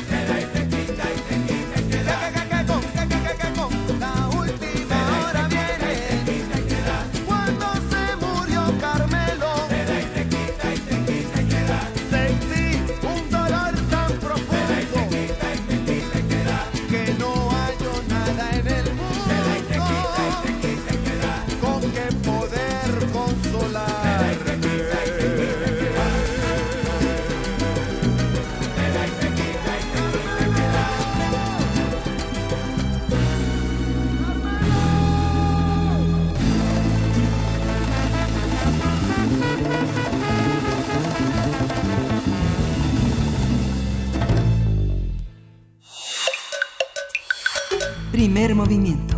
Hacemos comunidad. Libertad. seguridad, Salud. identidad, Alimentación. libre desarrollo de la personalidad, educación. Pensar nuestros derechos humanos. Ya estamos aquí en esta sección de derechos humanos y el tema es la consulta sobre los expresidentes que ya se turnó a la Suprema Corte. Vamos a conversarlo hoy con Jacobo Dayan, él coordina académicamente la cátedra Nelson Mandela de Derechos Humanos en las Artes en la UNAM. Le doy la bienvenida, Jacobo, qué bueno escucharte, Jacobo Dayan. ¿Qué tal? Buen día, Miguel Ángel, ¿cómo están? Aquí estamos, Berenice Camacho y yo saludándote. Ah, ¿qué tal, Bene? ¿Cómo estás? Buen día. Muy bien, Jacobo Dayan, pues te escuchamos esta consulta ciudadana para llevar o no a juicio a cinco expresidentes, Salinas, Cedillo, Fox, Calderón y Peña Nieto. Cuéntanos, por favor. Pues sí, eh, pues esto se ha, se ha convertido ya en un, un show lamentable, ¿no? Eh, hay que explicar muy bien exactamente eh, cuál es el riesgo de esta consulta, qué, qué está jugando eh, políticamente el presidente y la inviabilidad de la consulta. Uno no puede consultar, hacer una, consulta pública, según la Constitución mexicana, para cosas que tienen que ver con derechos humanos o cosas presupuestales, por ejemplo. En el caso de derechos humanos, esta consulta lo que hace es violar el debido proceso y la presunción de inocencia de estas cinco, cinco expresidentes que están mencionados por nombre. Y también se pone a consulta si la sociedad mexicana y particularmente las víctimas de la violencia tienen derecho a la justicia o no, porque también hay que decir, el- la respuesta a esta, a esta consulta puede ser un no, como el presidente ha dicho, y eso vulneraría el derecho que tenemos toda la sociedad a la justicia y las víctimas, particularmente por ser víctimas directas de violaciones a derechos humanos, presumiblemente pues, cometidas por estos cinco expresidentes. Y por el otro lado se viola el derecho al debido proceso y a la presunción de inocencia de los presidentes. Es decir, la Corte sí o sí va a invalidar la pregunta. El problema no es la invalidación de la pregunta, sino la discusión pública que hay alrededor de ella y lo que va a acabar haciendo el presidente después. Porque esto va a arrinconar a la Corte, es decir, lo que vendrá es un embate de presidencia a la Corte diciendo que no permiten este tipo de consultas y la participación ciudadana. Y, y después seguramente harán alguna, como lo han hecho, y en la exposición de motivos de la pregunta lo dice el presidente, que ellos han hecho otros ejercicios como el del tren Maya o la termoeléctrica de Huesca, de consultas, que sobra decir el alto comisionado de Naciones Unidas para los Derechos Humanos ha mencionado en más de una ocasión que esas consultas son ilegales, que las consultas realizadas por el gobierno no cumplen con los estándares necesarios para garantizar al- a los pueblos indígenas una consulta libre, previa e informada. Es decir, este gobierno no se caracteriza por hacer consultas apegadas a estándares. Entonces, para abonar a la ética, a la narrativa de este gobierno o de este presidente, lo que está haciendo Andrés Manuel López Obrador es poner en, en- en predicamento a la Corte, a la Suprema Corte, a la Fiscalía General de la República, y está poniendo en duda si los únicos responsables son cinco expresidentes. Es decir, para en la lógica de Andrés Manuel López Obrador, solamente ellos cinco son responsables. Es decir, no hay gobernadores responsables, no hay funcionarios públicos de otros niveles responsables, y no nada más de corrupción, porque al presidente lo único que le preocupa es la corrupción. ¿Qué va a pasar con los crímenes atroces, los crímenes contra la humanidad que se perpetran en México? Esos no se van a investigar. Es decir, todo es una trampa para abonar a una ética narrativa del presidente, porque no es necesaria y eso también el presidente ha eh, confundido mucho a la opinión pública diciendo que hay fuero, los expresidentes tienen fuero, es falso, el presidente miente. El- cualquier expresidente puede ser juzgado como cualquier ciudadano. No puede ser juzgado un expresidente durante sus funciones, hay procedimiento especial, pero una vez que deja de ser eh, presidente puede ser enjuiciado igual que cualquier persona. No es necesaria la consulta, pero como lo que él necesita es una narrativa ética que incida en las elecciones y mantenga, nos mantenga hablando de esos cinco gobiernos y no, y no del fracaso del actual, del colapso del actual, de la violencia e impunidad del actual, entonces ponen predicamento a instituciones del Estado como la Fiscalía, que no está haciendo su trabajo, la Suprema Corte, para un beneficio político. Me parece muy grave y muy delicado. Jacobo Dayan, yo te pregunto, bueno, sí, por supuesto hay muchas cuestiones, la prescripción de los delitos, por ejemplo, de que se trate, pero también los riesgos al debido proceso. A mí me gustaría que eh, profundizaras un poco más en ello, porque me parece que puede ser, eh, que es un elemento que debemos defender con ahínco, porque yo lo veo como una figura a, a manera de boomerang que en algún momento nos va a sorprender a nosotros, a nosotros mismos. Entonces, bueno, el debido proceso de por medio. Cuéntanos, por favor. Sí, bueno, ha- hay varias cosas. Ayer escribía un muy buen texto eh, Pedro Salazar, director del Instituto de Investigaciones Jurídicas de la UNAM, al respecto, diciendo la Constitución, la ley misma prevé que no puede, nadie puede ser juzgado ni por tribunales especiales ni por ni por leyes especiales eh, generadas hacia él. Y hay que recordar también eh, el caso de Florence Cassés, donde incluso la misma Suprema Corte, el ministro Saldívar, hoy presidente de la Suprema Corte, hablaba de este efecto corruptor, que el origen del juicio predisponía al juzgador. Imagínense nada más la presión a la que estará sometido un juzgador, un juez, al que se le presente un caso contra uno de estos cinco expresidentes, con toda la opinión pública volcada fervientemente como circo romano, porque lo que Andrés Manuel ha logrado hacer es un circo romano de esto, es decir, en- enardecer a la tribuna para exigir justicia al estilo de circo romano. Entonces, no hay ni presunción de inocencia, más allá de que nos caigan bien o mal esos personajes sociales no responsables de, corrupción o crímenes, eso es otra historia. Pero un Estado democrático de derecho tiene que garantizar el debido proceso, es decir, que se presuma la inocencia y que el proceso sea llevado a cabo sin elementos de injerencia externa. Y la presión política que habría alrededor de estos casos, producto de la consulta, violaría el principio de presunción de inocencia. Y es por eso es muy importante que la Suprema Corte, para eso están las cortes en el mundo, y lo decía ayer Pedro Salazar en su texto, lo recordaba, para contener eh, estas eh, tensiones o estas pretensiones de, de los ejecutivos con la ley en la mano. Es decir, lo que quiere hacer Andrés Manuel es torcer la ley para hacer una consulta que no tiene, ah, y hay que decirlo, no tiene ningún efecto. Si el 100% de las personas que vayan a, a, la consulta dice que sí hay que enjuiciarlos, la Fiscalía General de la República no va a iniciar una investigación hasta que tenga pruebas. Y si ya tienen las pruebas, no es necesaria la consulta. Es decir, están engañando. La consulta no se necesita para nada. La fiscalía puede empezar. Es por ello que desde distintos colectivos de víctimas, organizaciones de sociedad civil, académicos, se propuso una pregunta alterna. Es decir, no es de que se esté en contra de la consulta a la, a la ciudadanía. Me parece que hay, hay cosas que pueden ser consultadas a la ciudadanía, son mecanismos de participación utilizados en todo el mundo.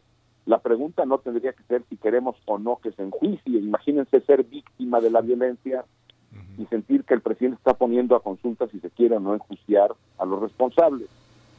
Entonces, la pregunta que se tendría que poner si se quiere abordar el tema de impunidad es que se consulte a lo que Andrés Manuel se comprometió en campaña y ha decidido olvidar la creación de mecanismos extraordinarios de justicia con acompañamiento internacional.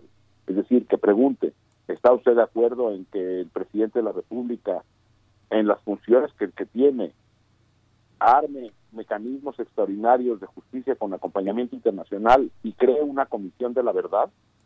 ¿Dónde quedó la comisión de la verdad a la que se comprometió que abona precisamente a acabar con la impunidad? No, porque eso no lo quiere preguntar porque la intención del presidente no es la justicia. La intención del presidente es la épica y enardecer a la tribuna. Estas, esta visión, Jacobo, ¿a dónde llevaría, digamos, que esa visión de circo romano, a dónde, a cuáles serían las consecuencias eh, eh, prácticas?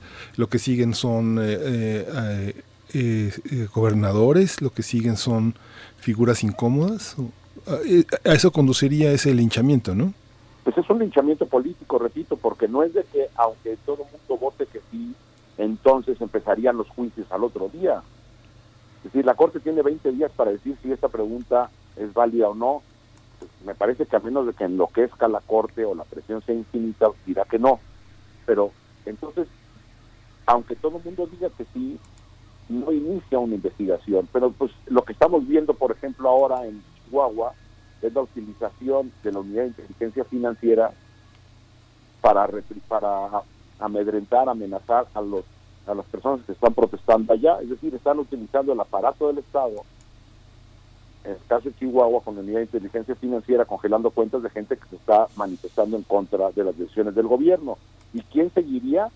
Pues, al que el presidente quiera, todos los días en la mañana tiene su, su, picota en, en, la mañanera y su juicio sumario, eh, y él dice que a él le gusta el diálogo circular, el presidente dice que le gusta el diálogo circular, pues yo creo que si fuera diálogo circular podría invitar a las personas a, la que, a las que él denota en su mañanera a que se defiendan en ese mismo espacio. Entonces, ¿qué puede seguir Miguel Ángel? Puede seguir lo que el presidente le ocurra, porque estamos viviendo las ocurrencias eh, demenciales para abonar a una narrativa épica que quiere construir el presidente para no hablar del presente, repito, es decir, ¿Qué está haciendo el presidente en concreto para abatir la impunidad? En, términos presupuestales, por ejemplo. No hay, no se ve nada. ¿Qué está haciendo el presidente en concreto para reducir la violencia? Nada. Y ahí están las propuestas que se le hicieron y que aceptaron en transición y que trabaja, se trabajaron con la Secretaría de Gobernación, a las que dice no, porque lo que él quiere no es justicia. Él quiere repito, abonar a su proyecto político pasando por encima de la Corte y de la Fiscalía. Jacobo Dayan, muchos eh, igual analistas y especialistas aseguran que pues esta consulta no se sostiene. Ahora está en la cancha de la Suprema Corte de Justicia de la Nación, quien eh, pues eh, muy probablemente frenará el curso de esta consulta. Pero hay quienes mencionan, y fíjate que eh, en la hora anterior estábamos conversando con el doctor Hugo Concha Cantú del Instituto de Jurídicas de la UNAM, y él hacía mención de algunas opiniones. No es que él necesariamente pensara eso, sino que él le mencionaba que hay opiniones respecto a que podría haber una un intercambio eh, entre la Corte y, bueno, en este caso el Senado de la República, quien, es que, quienes está, quien está enviando este tema a la Corte, un intercambio en el sentido de eh, la consulta a cambio de la reforma al Poder Judicial, algo así más o menos. ¿Cómo bueno, está esta si cuestión? ya estamos en esa, hay el último que apague la luz. Es decir, si la Suprema Corte de Justicia está dispuesto a hacer un intercambio de yo te doy esta a cambio de esta, la Suprema Corte de Justicia no sirve de nada y el Ejecutivo y el Senado no sirven de nada. Es decir, ¿estamos viviendo en una república con un Estado de Derecho o estamos viviendo en la ley de la selva donde se intercambia la ley de esta manera? Entonces, si sí, tampoco sorprendería, vamos, no sería nuevo en la historia mexicana, simplemente que no sigan hablando de una transformación. El- ante lo que estamos es ante la continuidad de exactamente lo mismo. En términos de impunidad, de violencia, no ha cambiado un ápice la historia. Entonces, sí, pues claro que se puede dar eso. La pregunta es, entonces, ¿dónde vivimos? Así es, entonces, ¿dónde estamos parados? Cada vez eh, se menciona con más frecuencia esa frase, eh, que el último apague la luz. Entonces, bueno, así estamos, Jacobo Dayan. Muchísimas gracias. Muchas gracias, Creo Jacobo que no hay que Dayan. quitar el dedo al renglón, ¿no? Sí. Eh, porque lo que está, hay un juego muy perverso aquí. Pues bueno, te agradecemos mucho este, este comentario, este análisis. Jacobo Dayan, coordinador académico de la Cátedra Nelson Mandela de Derechos Humanos en las Artes de la UNAM. Me queda mucha, a mí al menos, claridad respecto a esto. Los derechos humanos no se ponen a consulta y ahí entra también la justicia a través del debido proceso, de la presunción de inocencia. En fin, mucho que seguir conversando. Muchas gracias, Jacobo Dayan. Hasta luego. Gracias, Jacobo. Pues justamente lo ponías en la pregunta con, con, eh, con el doctor, eh, justamente el doctor Hugo Concha Cantú, eh, Berenice, justamente la pregunta que le hiciste para empezar fue, este, la, la justicia no se consulta, ¿no? Es, es ese, en el fondo, el, el argumento fundamental para quienes, pues desde los micrófonos, desde la vida informativa, periodística, pues estamos preocupados por la cómo se vulneran los derechos humanos y la defensa de todo lo que está pasando, de toda esta, de todo este abuso, pues eh, se tiene que luchar para que se cumplan las leyes, no para que se discutan si se cumplen o no, ¿no? Así es, y ahí vamos todos de por medio también, me parece, en vigilar el debido proceso. De nuevo, la figura del boomerang, que es eh, se nos puede regresar, pues bueno, no, no desatendamos. Nos vamos a despedir ya. Esto que suena de fondo está a cargo de David Bowie. La canción es Lazarus, de un gran disco, el, el último en su vida, el que publicó precisamente en el contexto de su propia muerte. Lazarus es lo que escuchamos. Y ya nos despedimos. Gracias por su escucha. Miguel Ángel Quemay, nos vamos. Nos vamos, esto fue primer movimiento. El mundo desde la universidad.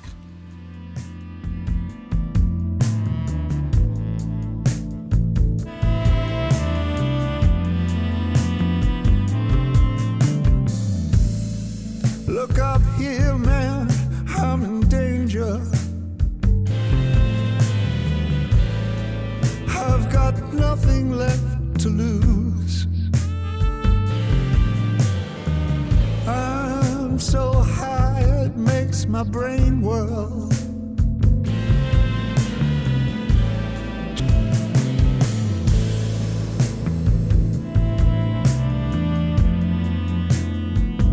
That just like me?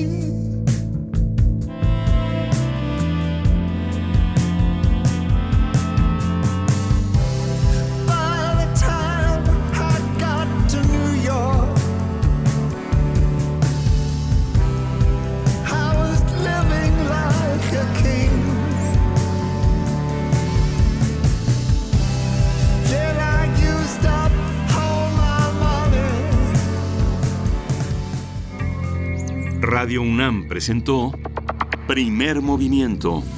El mundo desde la universidad. Con Berenice Camacho y Miguel Ángel Quemain en la conducción. Frida Saldívar y Uriel Gámez, producción. Antonio Quijano y Patricia Zavala, noticias. Miriam Trejo y Rodrigo Mota, coordinadores de invitados. Tamara Quirós, redes sociales. Arturo González y Socorro Montes, operación técnica. Y Arlén Cortés, servicio social.